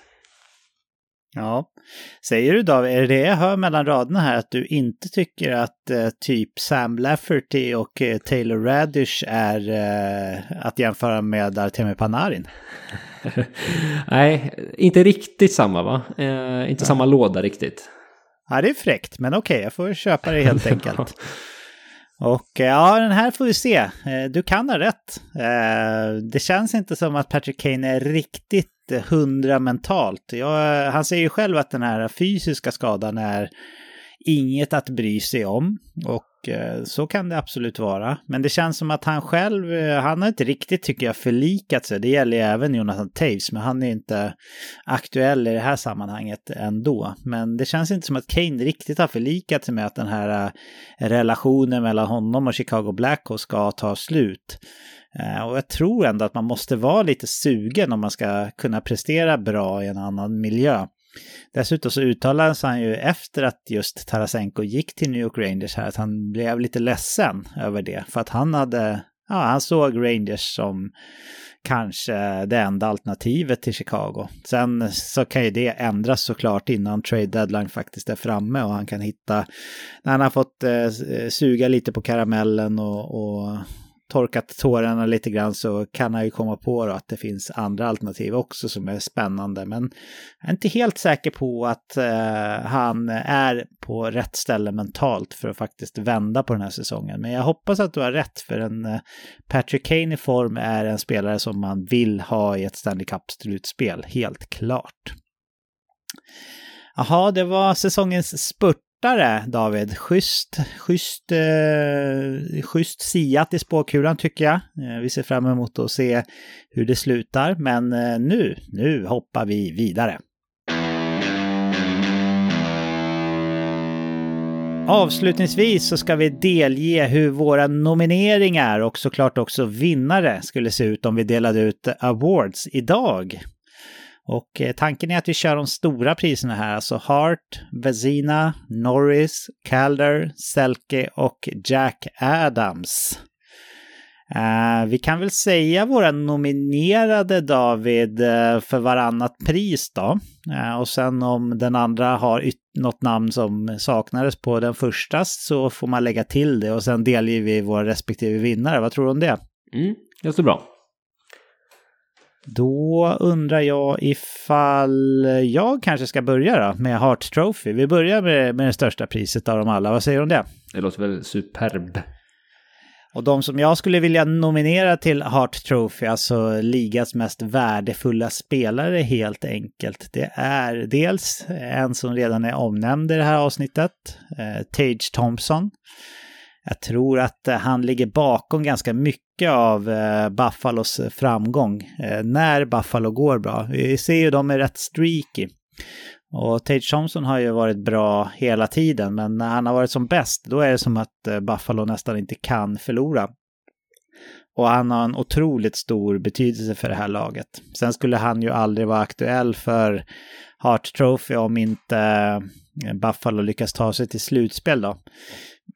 Men jag vill ändå nominera honom, så han är en av mina tre namn. Sen så har jag Connor McDavid som kommer att vinna poängligan i storartad stil. Eh, och vara uppe på poängnivåer som vi inte har sett på länge. Och det är inte bara att han gör mycket poäng. Han, eh, ja, han är ju världens bästa hockeyspelare såklart. Och eh, av den anledningen också väldigt värdefull. Då. Och den tredje nominerade jag vill eh, ge en nominering till, det är vår eh, svenska målvakt i Boston, Linus Ullmark som har faktiskt smått spektakulära siffror att luta sig tillbaka på. Eh, svårt kanske att sticka ut i ett Boston som den som är mest värdefull. Eh, men jag tycker ändå på många sätt att Linus Ullmark har varit det, trots att David Pasternak har en riktig rackabajsa-säsong. Så eh, det Linus Ullmark har uträttat hittills under den här säsongen, det är, eh, ja, det är siffror som är anmärkningsvärda även för en toppmålvakt i ligan. Så Tate Thompson, Connor McDavid och Linus Ullmark, mina nomineringar. Saknade du något namn som du var med David? Eh, ja, eller saknade ju tre fantastiskt bra namn. Så att Connor Conor McDavid och Tate Thompson är också med. Ullmark var absolut med i matchen hos mig, men Alltså nu har jag svårt att bortse från Erik Karlsson faktiskt, sett till det han presterar just nu. Och den produktionstakt han har i ett sånt ja, men, dåligt lag. Och hur han bär ett lag. Du var inne på Tate Johnson, han bär Buffalo. Det går att säga det. Samma sak om Erik Karlsson i San Jose Sharks fall och ännu mer skulle jag säga. Um, inte, inte ofta man har sett en, en back betyda så mycket för en, ja men dels offensiva produktionen men även ja, men, laget som helhet väldigt, väldigt dominant och är ju den som har gjort mest poäng i spel i lika styrka den här säsongen överhuvudtaget och det säger ju en hel del och att han gör det i San Jose Sharks eh, anno 22-23 det, det, förvånar mig väldigt, väldigt mycket. Och de kommer inte gå till slutspel och det talar kanske emot en Hart-nominering men ah, jag klämmer in honom där ändå faktiskt på Ullmarks bekostnad. Ja, det är okej. Okay. Jaha, då säger jag att utav mina nominerade här så väljer jag ändå att ge priset till den som också med allra största sannolikhet kommer få det på riktigt, nämligen Connor McDavid. Och det är väl ingen superöverraskning. Jag gissar David att du har samma vinnare, eller? Ja, det känns eh, glasklart faktiskt. Ja. Grattis Connor! Även vi på veckans NHL tycker att du är bäst i världen helt enkelt. Vilka nomineringar har du David på Vezina Trophy? Ja, eh, där ger jag lite kärlek då till den nyss petade då på min Heart-lista, Linus Ullmark, eh, som är nominerad. Och eh, ja, tittar man på vinstkolumnen och eh, det recordet han kan visa upp och även det spelet han visar upp, inte bara vinster och så, så, så är han ju helt klart med eh, på en nominering vad gäller Vessina, tveklöst. Eh, sen blickar jag till västra Kanada och Winnipeg Jets och Connor Helleback som har en stabil säsong och eh, med, även med toppar. Jag tycker att eh, du, han touchar väl lite Hart-nominering också kan jag tycka. Eh, betyder väldigt mycket för, för Winnipeg Jets framgång den här säsongen. Ehm, tittar man på deras backuppställning, den har ju krånglat. Visst, man har en mer defensivt inriktad coach som har kommit in. Men eh, det har ju varit svajigt försvarsspelsmässigt och ehm, ja, han bär det här laget trots en, en mindre namnkunnig backuppsättning eh, den här säsongen på ett, på ett väldigt fint sätt. Eh, så att han nominerar jag också. Sen nominerar jag också Ilja Sorokin i i New Islanders som är, eh, trots ett litet svajigt lag eh, som varit lite upp och ner, eh, inte längre trots styrt med den defensiva strukturen fullt ut på samma sätt så är ju Sorokin mannen att lita på hela dagen. Så att eh, han får min tredje nominering. Mm. Helleback och Ullmark eh, är med på min nomineringslista också. Eh, Sorokin var med i mina tankar kring den tredje platsen, men jag valde faktiskt att ge den till Dallas Stars målvakt Jake Ottinger. Som eh, inte är överlägset bäst som han var den korta slutspelstiden han var förra året då. Men han är, eh, han är en av de bästa målvakterna i ligan. Fram tills för eh, tre, fyra veckor sedan så hade jag nog också haft Sorokin, men jag tycker att han har svajat lite grann i spelet faktiskt på, på slutet, eller åtminstone varit lite ojämn. Det man kan säga om Jake Ottinger är att han har varit jämn hela säsongen och, och har en väldigt stark säsong helt enkelt. Så, så jag tycker att han förtjänar en nominering här. Eh, Föll han eh, bort tidigt hos dig eller fanns han med i, i tankarna David? Nej, han fanns med i tankarna, eh, verkligen. Han har ju kommit starkt tycker jag sista veckorna också. Eh, Ottinger och som du är inne på, så Stråken kanske har gått ner lite grann. Så att eh, det känns som att, eh, ja, kanske kommer bli ett race mellan dem om den, den tredje eh, nomineringen eller topp tre placering. Ja. Och vem ger du priset till då?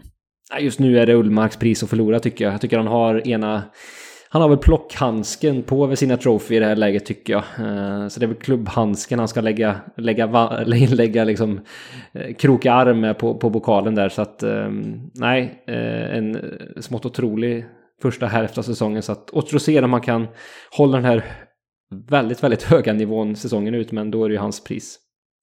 Boston har ju tappat lite grann generellt här på slutet och det är väl förståeligt ändå med tanke på att de har varit så otroligt dominanta. De behöver ju inte gå 100-100% i varje läge i varje match längre, men de har ganska svag form här senaste fem matcherna faktiskt. Så vi får se om det kan kosta Ullmark ett, eh, en Vesina Trophy. Det vore ju coolt att få skulle det bli den tredje svenska vinnaren va? Visst vann väl eh, Pelle Lindberg eh, mm. Vesina någon gång? Och sen så har vi ju Henke då såklart. Så någon, någon, annan har det inte varit va?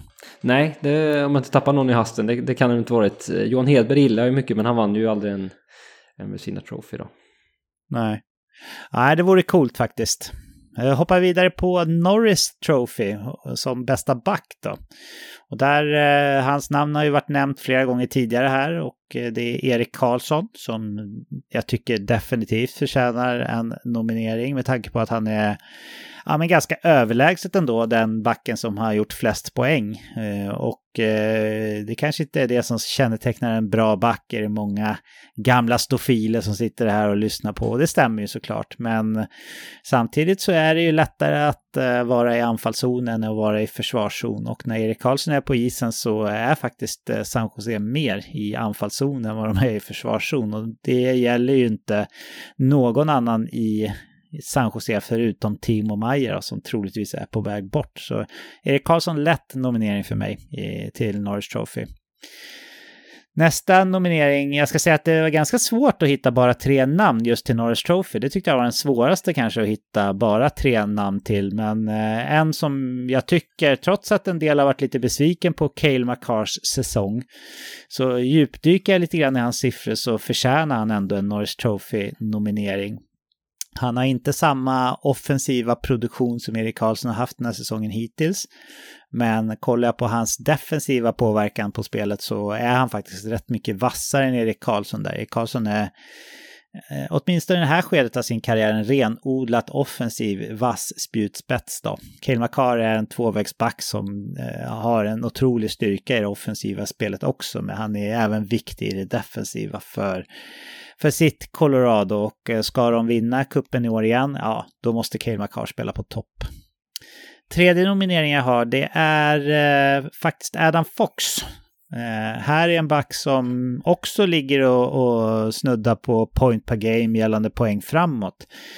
Men det som är unikt för Adam Fox utav de här eh, offensiva backarna som man tänker som offensiva backar, det är att Adam Fox är också verkligen elit när det kommer till det defensiva spelet. Kollar vi hans underliggande siffror så är han lika bra i det defensiva spelet som han är i den offensiva.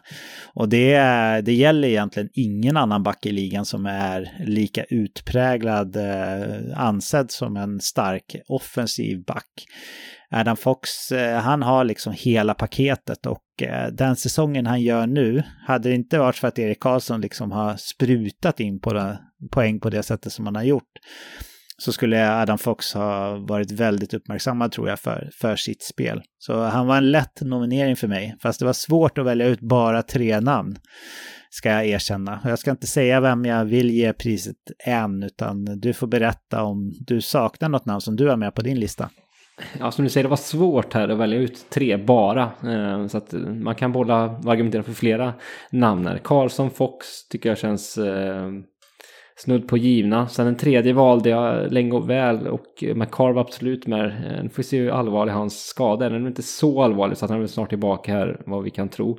Eh, men eh, jag eh, spränger in Rasmus Dalin där faktiskt. Jag tycker att eh, han är också en Tate Thompson till trots att jag tycker att Dalin är också en stor del av Buffalo Sables metamorfos och den nystart man har fått den här säsongen. Spelar med ett, eh, inte ett helt nytt självförtroende, han har alltid haft ett högt självförtroende och vågar göra saker. Men han ser väldigt trygg ut på isen och spelar med en större pondus, det kanske är det ordet jag söker. Både offensivt och defensivt tycker jag, där han ju tar ett större och större ansvar Eh, i alla situationer. Och eh, offensivt så, ja, det vet vi vad han kan göra och vad han har gjort den här säsongen. Så, så Dalin eh, eh byter jag ut istället för Makar då i nuläget.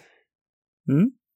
Ja, det finns fler. Eh, Doggy Hamilton tycker jag förtjänar en nominering, men jag kunde inte klämma in honom. Eh, jag tycker att Josh Morrissey, hans säsong som han har, förtjänar verkligen en nominering, men jag kunde inte klämma in honom heller. Eh, Victor Hedman är väl en besvikelse på många sätt och vis, men kollar man ändå på hans siffror så ja, han är nära en, en nominering också. Eh, men den som jag faktiskt tror skulle kunna klämmas in här på slutet med tanke på formkurva och så där, det är nog Dogge Hamilton ändå. Med tanke på hur otroligt, för han har verkligen lekt på slutet David, eller hur? Ja, och han har ju formen också för sig och som sagt det är mycket hockey kvar här så att mycket kan komma ja. ändras, särskilt med tanke på hur tajt det är här, eh, är känslan. Ja. Ja, vem väljer jag att ge priset då? Ja, nu får man väl kanske inte riktigt samma hatstorm som du fick när du sa att Göteborg var fult, David. Eh, men, eh, men jag väljer att inte ge priset till Erik Karlsson, trots att han är överlägsen etta i backarnas poängliga. Jag kan inte blunda för hur otroligt stark Adam Fox är i båda ändarna av isen, eller i alla spelsituationer. Eh, och det spelar ingen roll vad man kollar för statistik så är han med i toppen där. Och det är faktiskt eh, unikt att en sån stark offensiv kraft också är en otroligt stark defensiv back. Så jag kan inte låta bli. Jag ger eh, Norris Trophy till Adam Fox och sen så får Erik Karlsson hej. Ja, det är ju lite, lite Göteborgs eh, påhopp även det här va David? Ja, det är det ju. Jag menar han är ju ja, visserligen från Landsbro då, men ja. han har ju spelat och är ändå förknippad till viss del med Frölunda och gått sin ungdomstid där och sådär. Så att mm, nu är vi... Ja. Nu, nu är du... Nu skiter du i det blå skåpet eller på att säga igen där i Göteborg där. Vi, vi får båda hålla oss borta från västkusten ett tag David helt enkelt. Ja, det låter så. Ja. Fast i och för sig, eh, Slätta är väl, det är inte kusten men det är väst i alla fall. Ja, så att eh, jag, jag kanske är godkänd någonstans. Ja, jag tror det. Det blir jag som får ta all skit. Men det, det kan jag ta. Jag är äldst i gänget också så det, det är lugnt. Vem ger du priset? Nej, men jag, jag ger det till Erik Karlsson faktiskt. så att jag vill, jag kammar nog medhårs där västkusten äh, gör. Nej men så här, det är ju...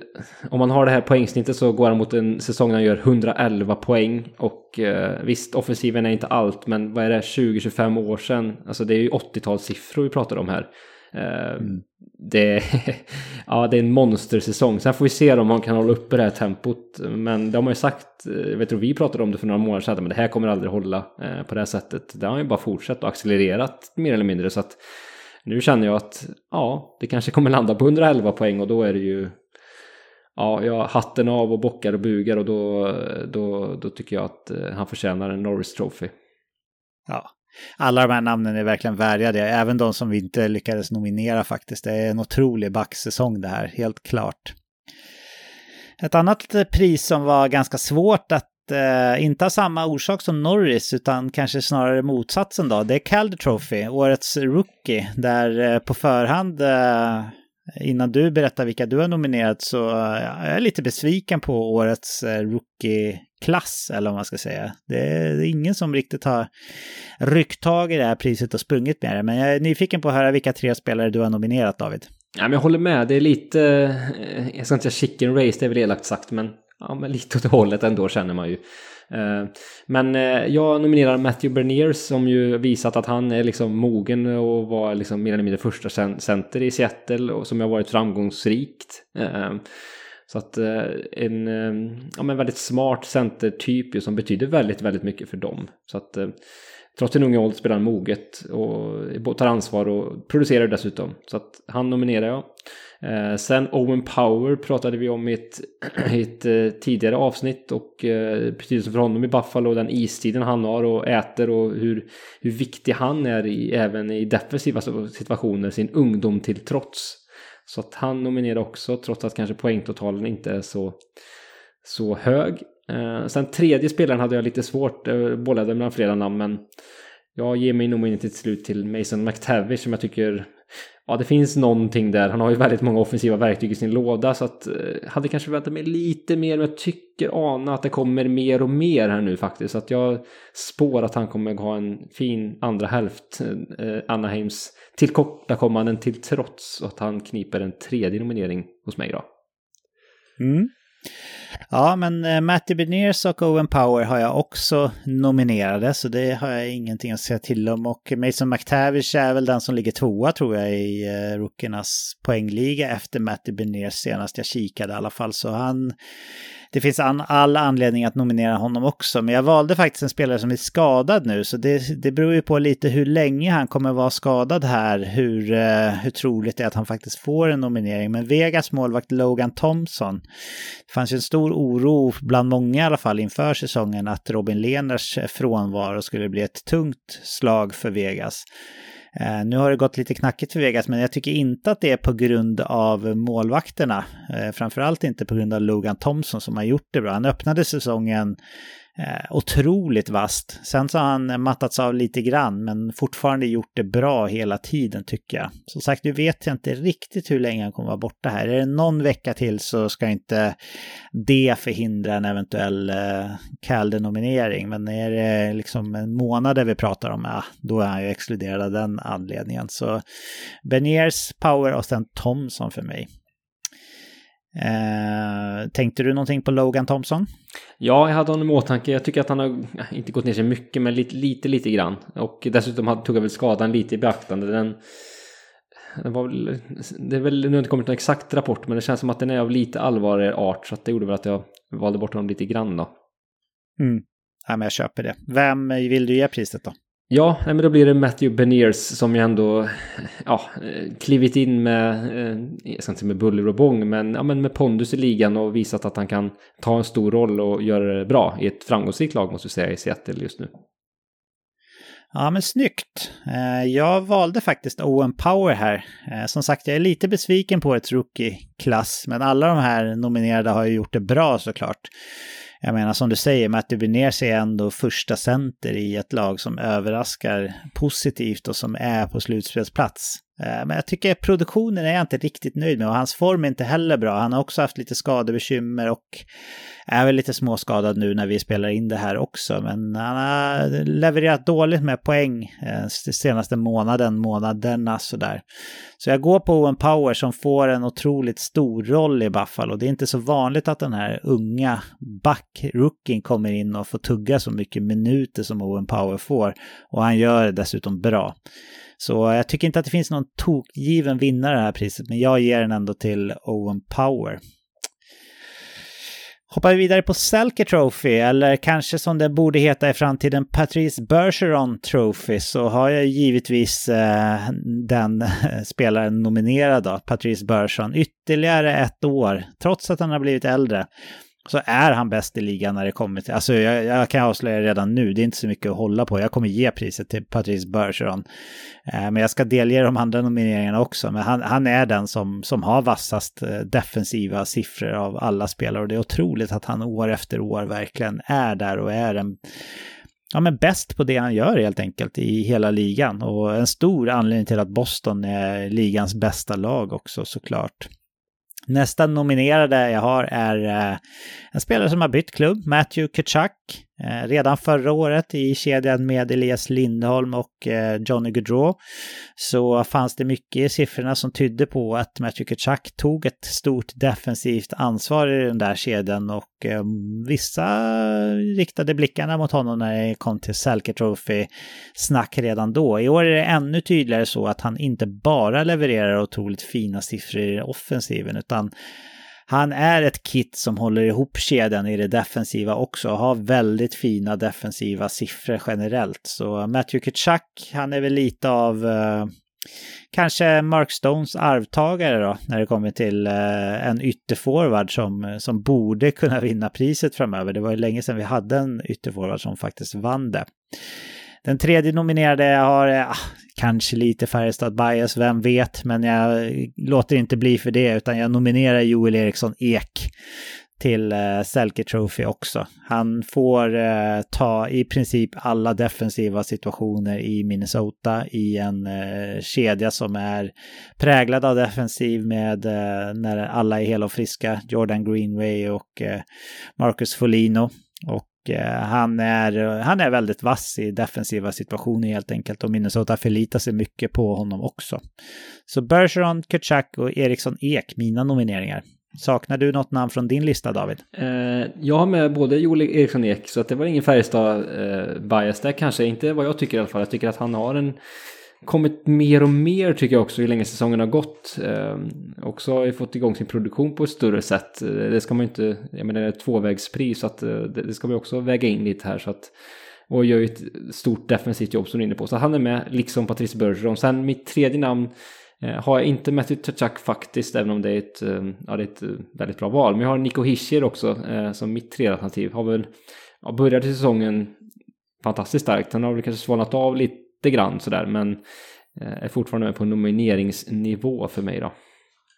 Ja, Nico Hischer är ett jättebra alternativ också, helt klart.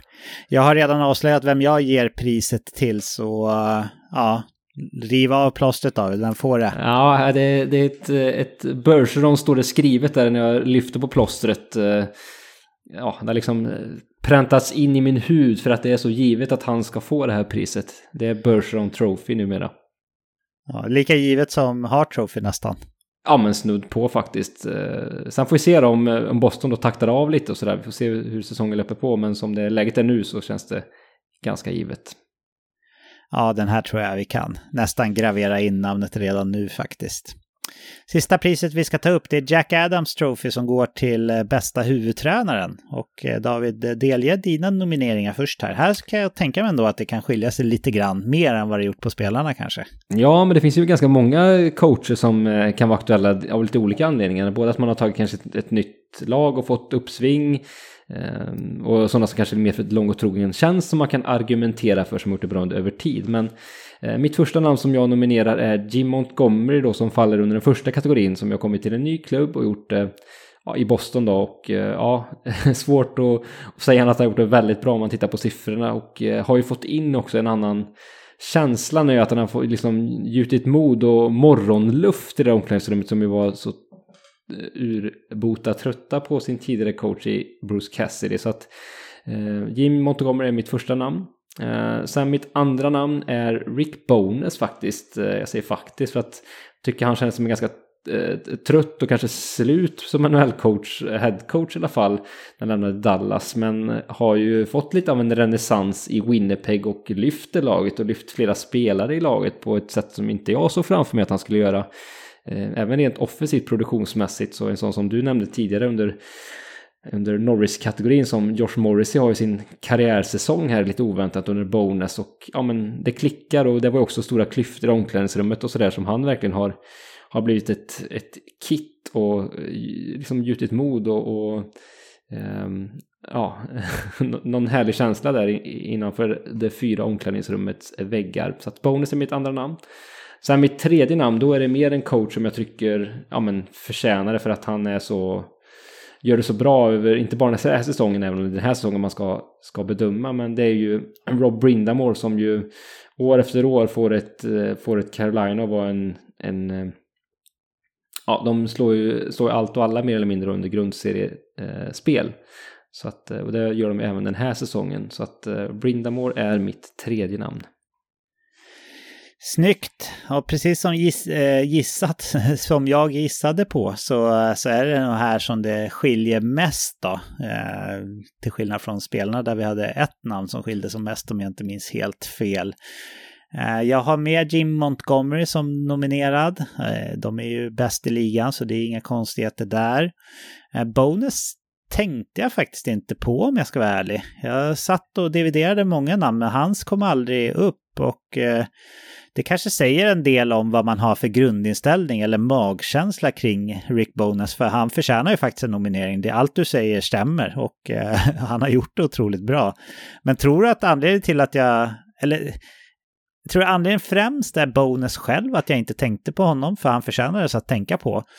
Eller tror du det är Winnipeg som är liksom den här lilla marknaden med underdog-laget? Vad, vad tror du det beror på? Varför ja, glömde jag honom? Kanske lite kombination skulle jag säga. Sen är jag ganska defensivt inriktad coach och kanske beskyllts för att vara det. Eh, gick ju neråt lite i Dallas, de blev tråkigare och tråkigare och tråkigare känns det som. Eh, mm. Jag tycker visst, de har ett defensivt inriktat spelsystem i Winnipeg också, men där tycker jag han har hittat en en större balans i det på något sätt. I alla fall när jag betraktar det utifrån. Så att, och också att, som du är inne på, att Winnipeg är ju lite ett bortglömt lag kanske. kanske säger lite om det. Ja. Ja, och jag hade inte heller Rod Brindamore som eh, nominerad, fast han var ett av de namnen som jag definitivt hade med i åtanke. Jag gillar ju att premiera de här tränarna som över tid gör ett lag till topplag. Så, så han förtjänar det. Men jag valde två andra namn. Jag valde dels från eh, New Jersey Devils då, Lindy Ruff, som, eh, ja, New Jersey är väl ett av de lagen som verkligen har överraskat mest positivt den här säsongen. Och sen hans resa också, från att efter att ha förlorat de inledande tre matcherna eller någonting sånt, fått eh, skanderat eh, Fire Lindy i, eh, i The Rock så, eh, så har det vänt till eh, We Love Lindy. Så han har ju liksom ändrat hela sin egen fanskara från att eh, inte gilla honom till att älska honom. Och ja, jag hade New Jersey Devils etta på min lista över lag som är mest underhållande att se på. Så av den anledningen så kunde jag inte låta bli att eh, nominera Lindy Ruff helt enkelt. Sen har jag också Buffalos coach Don Granato med. Jag tycker eh, visserligen att det har funnits en del tendenser på att Buffalo borde kunna bli bättre. Eh, och i år har de ju blivit bättre. Jag tror inte att de kommer ta sig hela vägen till slutspel, men eh, de är roliga att titta på och det verkar råda en positiv stämning kring hela klubben generellt sett om man tänker på spelare, fans och ja, men det andas optimism för framtiden där på ett sätt som vi knappast har förknippat med Buffalo tidigare i alla fall. Så eh, Lindy Ruff och Don Granato har jag nominerat istället för Bonus och eh, Brindamore. Var det något av namnen som du funderade på också David?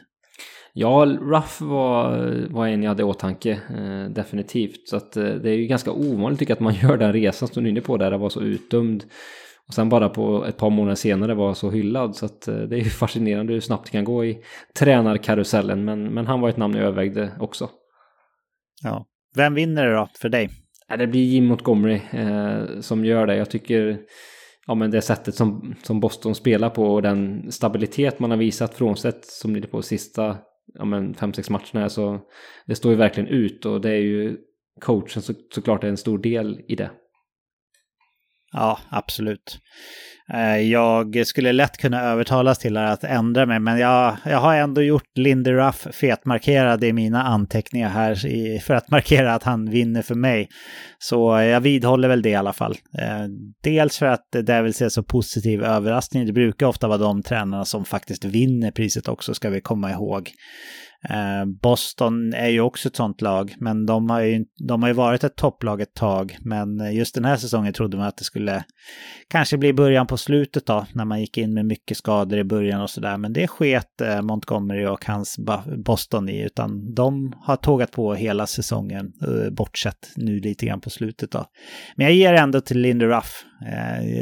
Dels för att det har gått så pass mycket bättre för Devils än vad han trodde. Dels för att han eh, står för ett spel som är otroligt underhållande att kolla på. Som jag tror kommer leda till att eh, New Jersey Devils går mot en ny storhetstid här. På en helt annan grund än vad man gjorde under sin förra storhetstid som byggde mycket på grishockey om vi ska vara ärliga va David? Ja det var det verkligen. Eh, de backarna som hade då eh, hade inte platsat i det här laget eh, med den här spelstilen kan vi säga. Mycket har hänt i hockeyns värld och mycket har hänt eh, i Devils värld kan man konstatera. Ja, men det var awards och eh, faktiskt vår sista punkt som vi hade tänkt att ta upp. Så vi gör så här att vi eh, hoppar vidare. Och då är det faktiskt dags för oss att sy ihop säcken för den här veckan. Hur eh, tyckte du att det var med det här specialbetonade avsnittet David? Ja men det var kul. Eh, jag måste tacka dig för den eh, tillbakablick du gjorde med trade deadline-värvningar från, från förr. Eh, både lite längre perspektiv och lite nyare varianter. Det var, det var väldigt kul tyckte jag. Härlig upptaggning för det som komma skallar också här om närmsta veckan här. Så att eh, nej, det uppskattade jag mycket. Eh, och överlag tycker jag att det var, det var kul med ett lite annorlunda upplägg också som ger en fräschör för en själv, även om det alltid är väldigt roligt att spela in. Ja, ja men jag håller med. Det var riktigt kul. Det påminner mig om eh när eh, corona kom. Inte, inte för att det var så roligt i sig då såklart, men, eh, men vi fick vara lite kreativa när det inte fanns någon hockey. Och vi spelade ju in avsnitt väldigt länge där. Vi spelade in hela vägen om inte jag minns helt fel, fram till slutspelsbubblan som var i augusti. Så, så det blev mycket specialbetonade segment och avsnitt då. Och den här veckan blir det ju så, inte på grund av en pandemi, tack och lov, utan för att vi helt enkelt inte fick ihop det under söndagen när vi normalt sett spelar in. Och ja, men jag tackar dig David också för, för fin eh, genomgång av både det ena och det andra. Det var roligt att lyssna på och vara med och diskutera. Nästa vecka kommer vi, om inget oförutsägbart inträffar, vill säga, ha ett mer sedvanligt körschema för det avsnittet. Eh, David, vill du skicka med några uppmaningsord till lyssnarna här innan vi stänger av inspelningen för den här veckan? Ja, men följ oss gärna på sociala medier där vi heter Veckans NHL. Eh, och eh, vi har ju en, en fin produktion vad gäller veckans NHL History. VNHL History hittar ni oss på hashtag under Eh, på Instagram inte minst då, eh, med lite med historiska segment som ju Nestor Sylvén, vår poddkollega, eh, lyfter fram. Det är ju roliga anekdoter från förr, helt klart. Så att vill man lära sig lite om vad som hänt i hockeyns dåtid, både på lite längre perspektiv och lite nyare, så är det ju ett stort tips tycker jag att följa oss där. Så att det finns på Twitter, Instagram och Facebook som sagt, så att gör gärna det. Stort tack för det David och stort tack för det här. Det var fint tycker jag att vi åtminstone hittade en tid som fungerade för åtminstone två av oss. Eh, eh även fast jag är ute och kryssar och era scheman också var fullsmockade med diverse roliga och nyttigheter. Och såklart tack till alla er som lyssnar, givetvis. Eh, vi är inne i sportlovsperioden nu och Eh, ja, sportlovsperioden är ju lite utspridd i landet från vecka 8 till vecka 10 tror jag, kanske med något undantag, kanske ännu mer utspritt på något håll, lite beroende på vart i landet man bor. Men passa på om du har barn och eh, har möjlighet också att ge lite extra tid och kärlek nu när det ändå är lov. Barnen växer snabbt och eh, man vill inte stå där och ångra att man inte la ner den tiden som man önskade när man var, hade dem som barn just då. Men i och med det David så finns det bara en enda sak kvar för oss att säga den här veckan. Och du vet vad det är? Nämligen Hej då!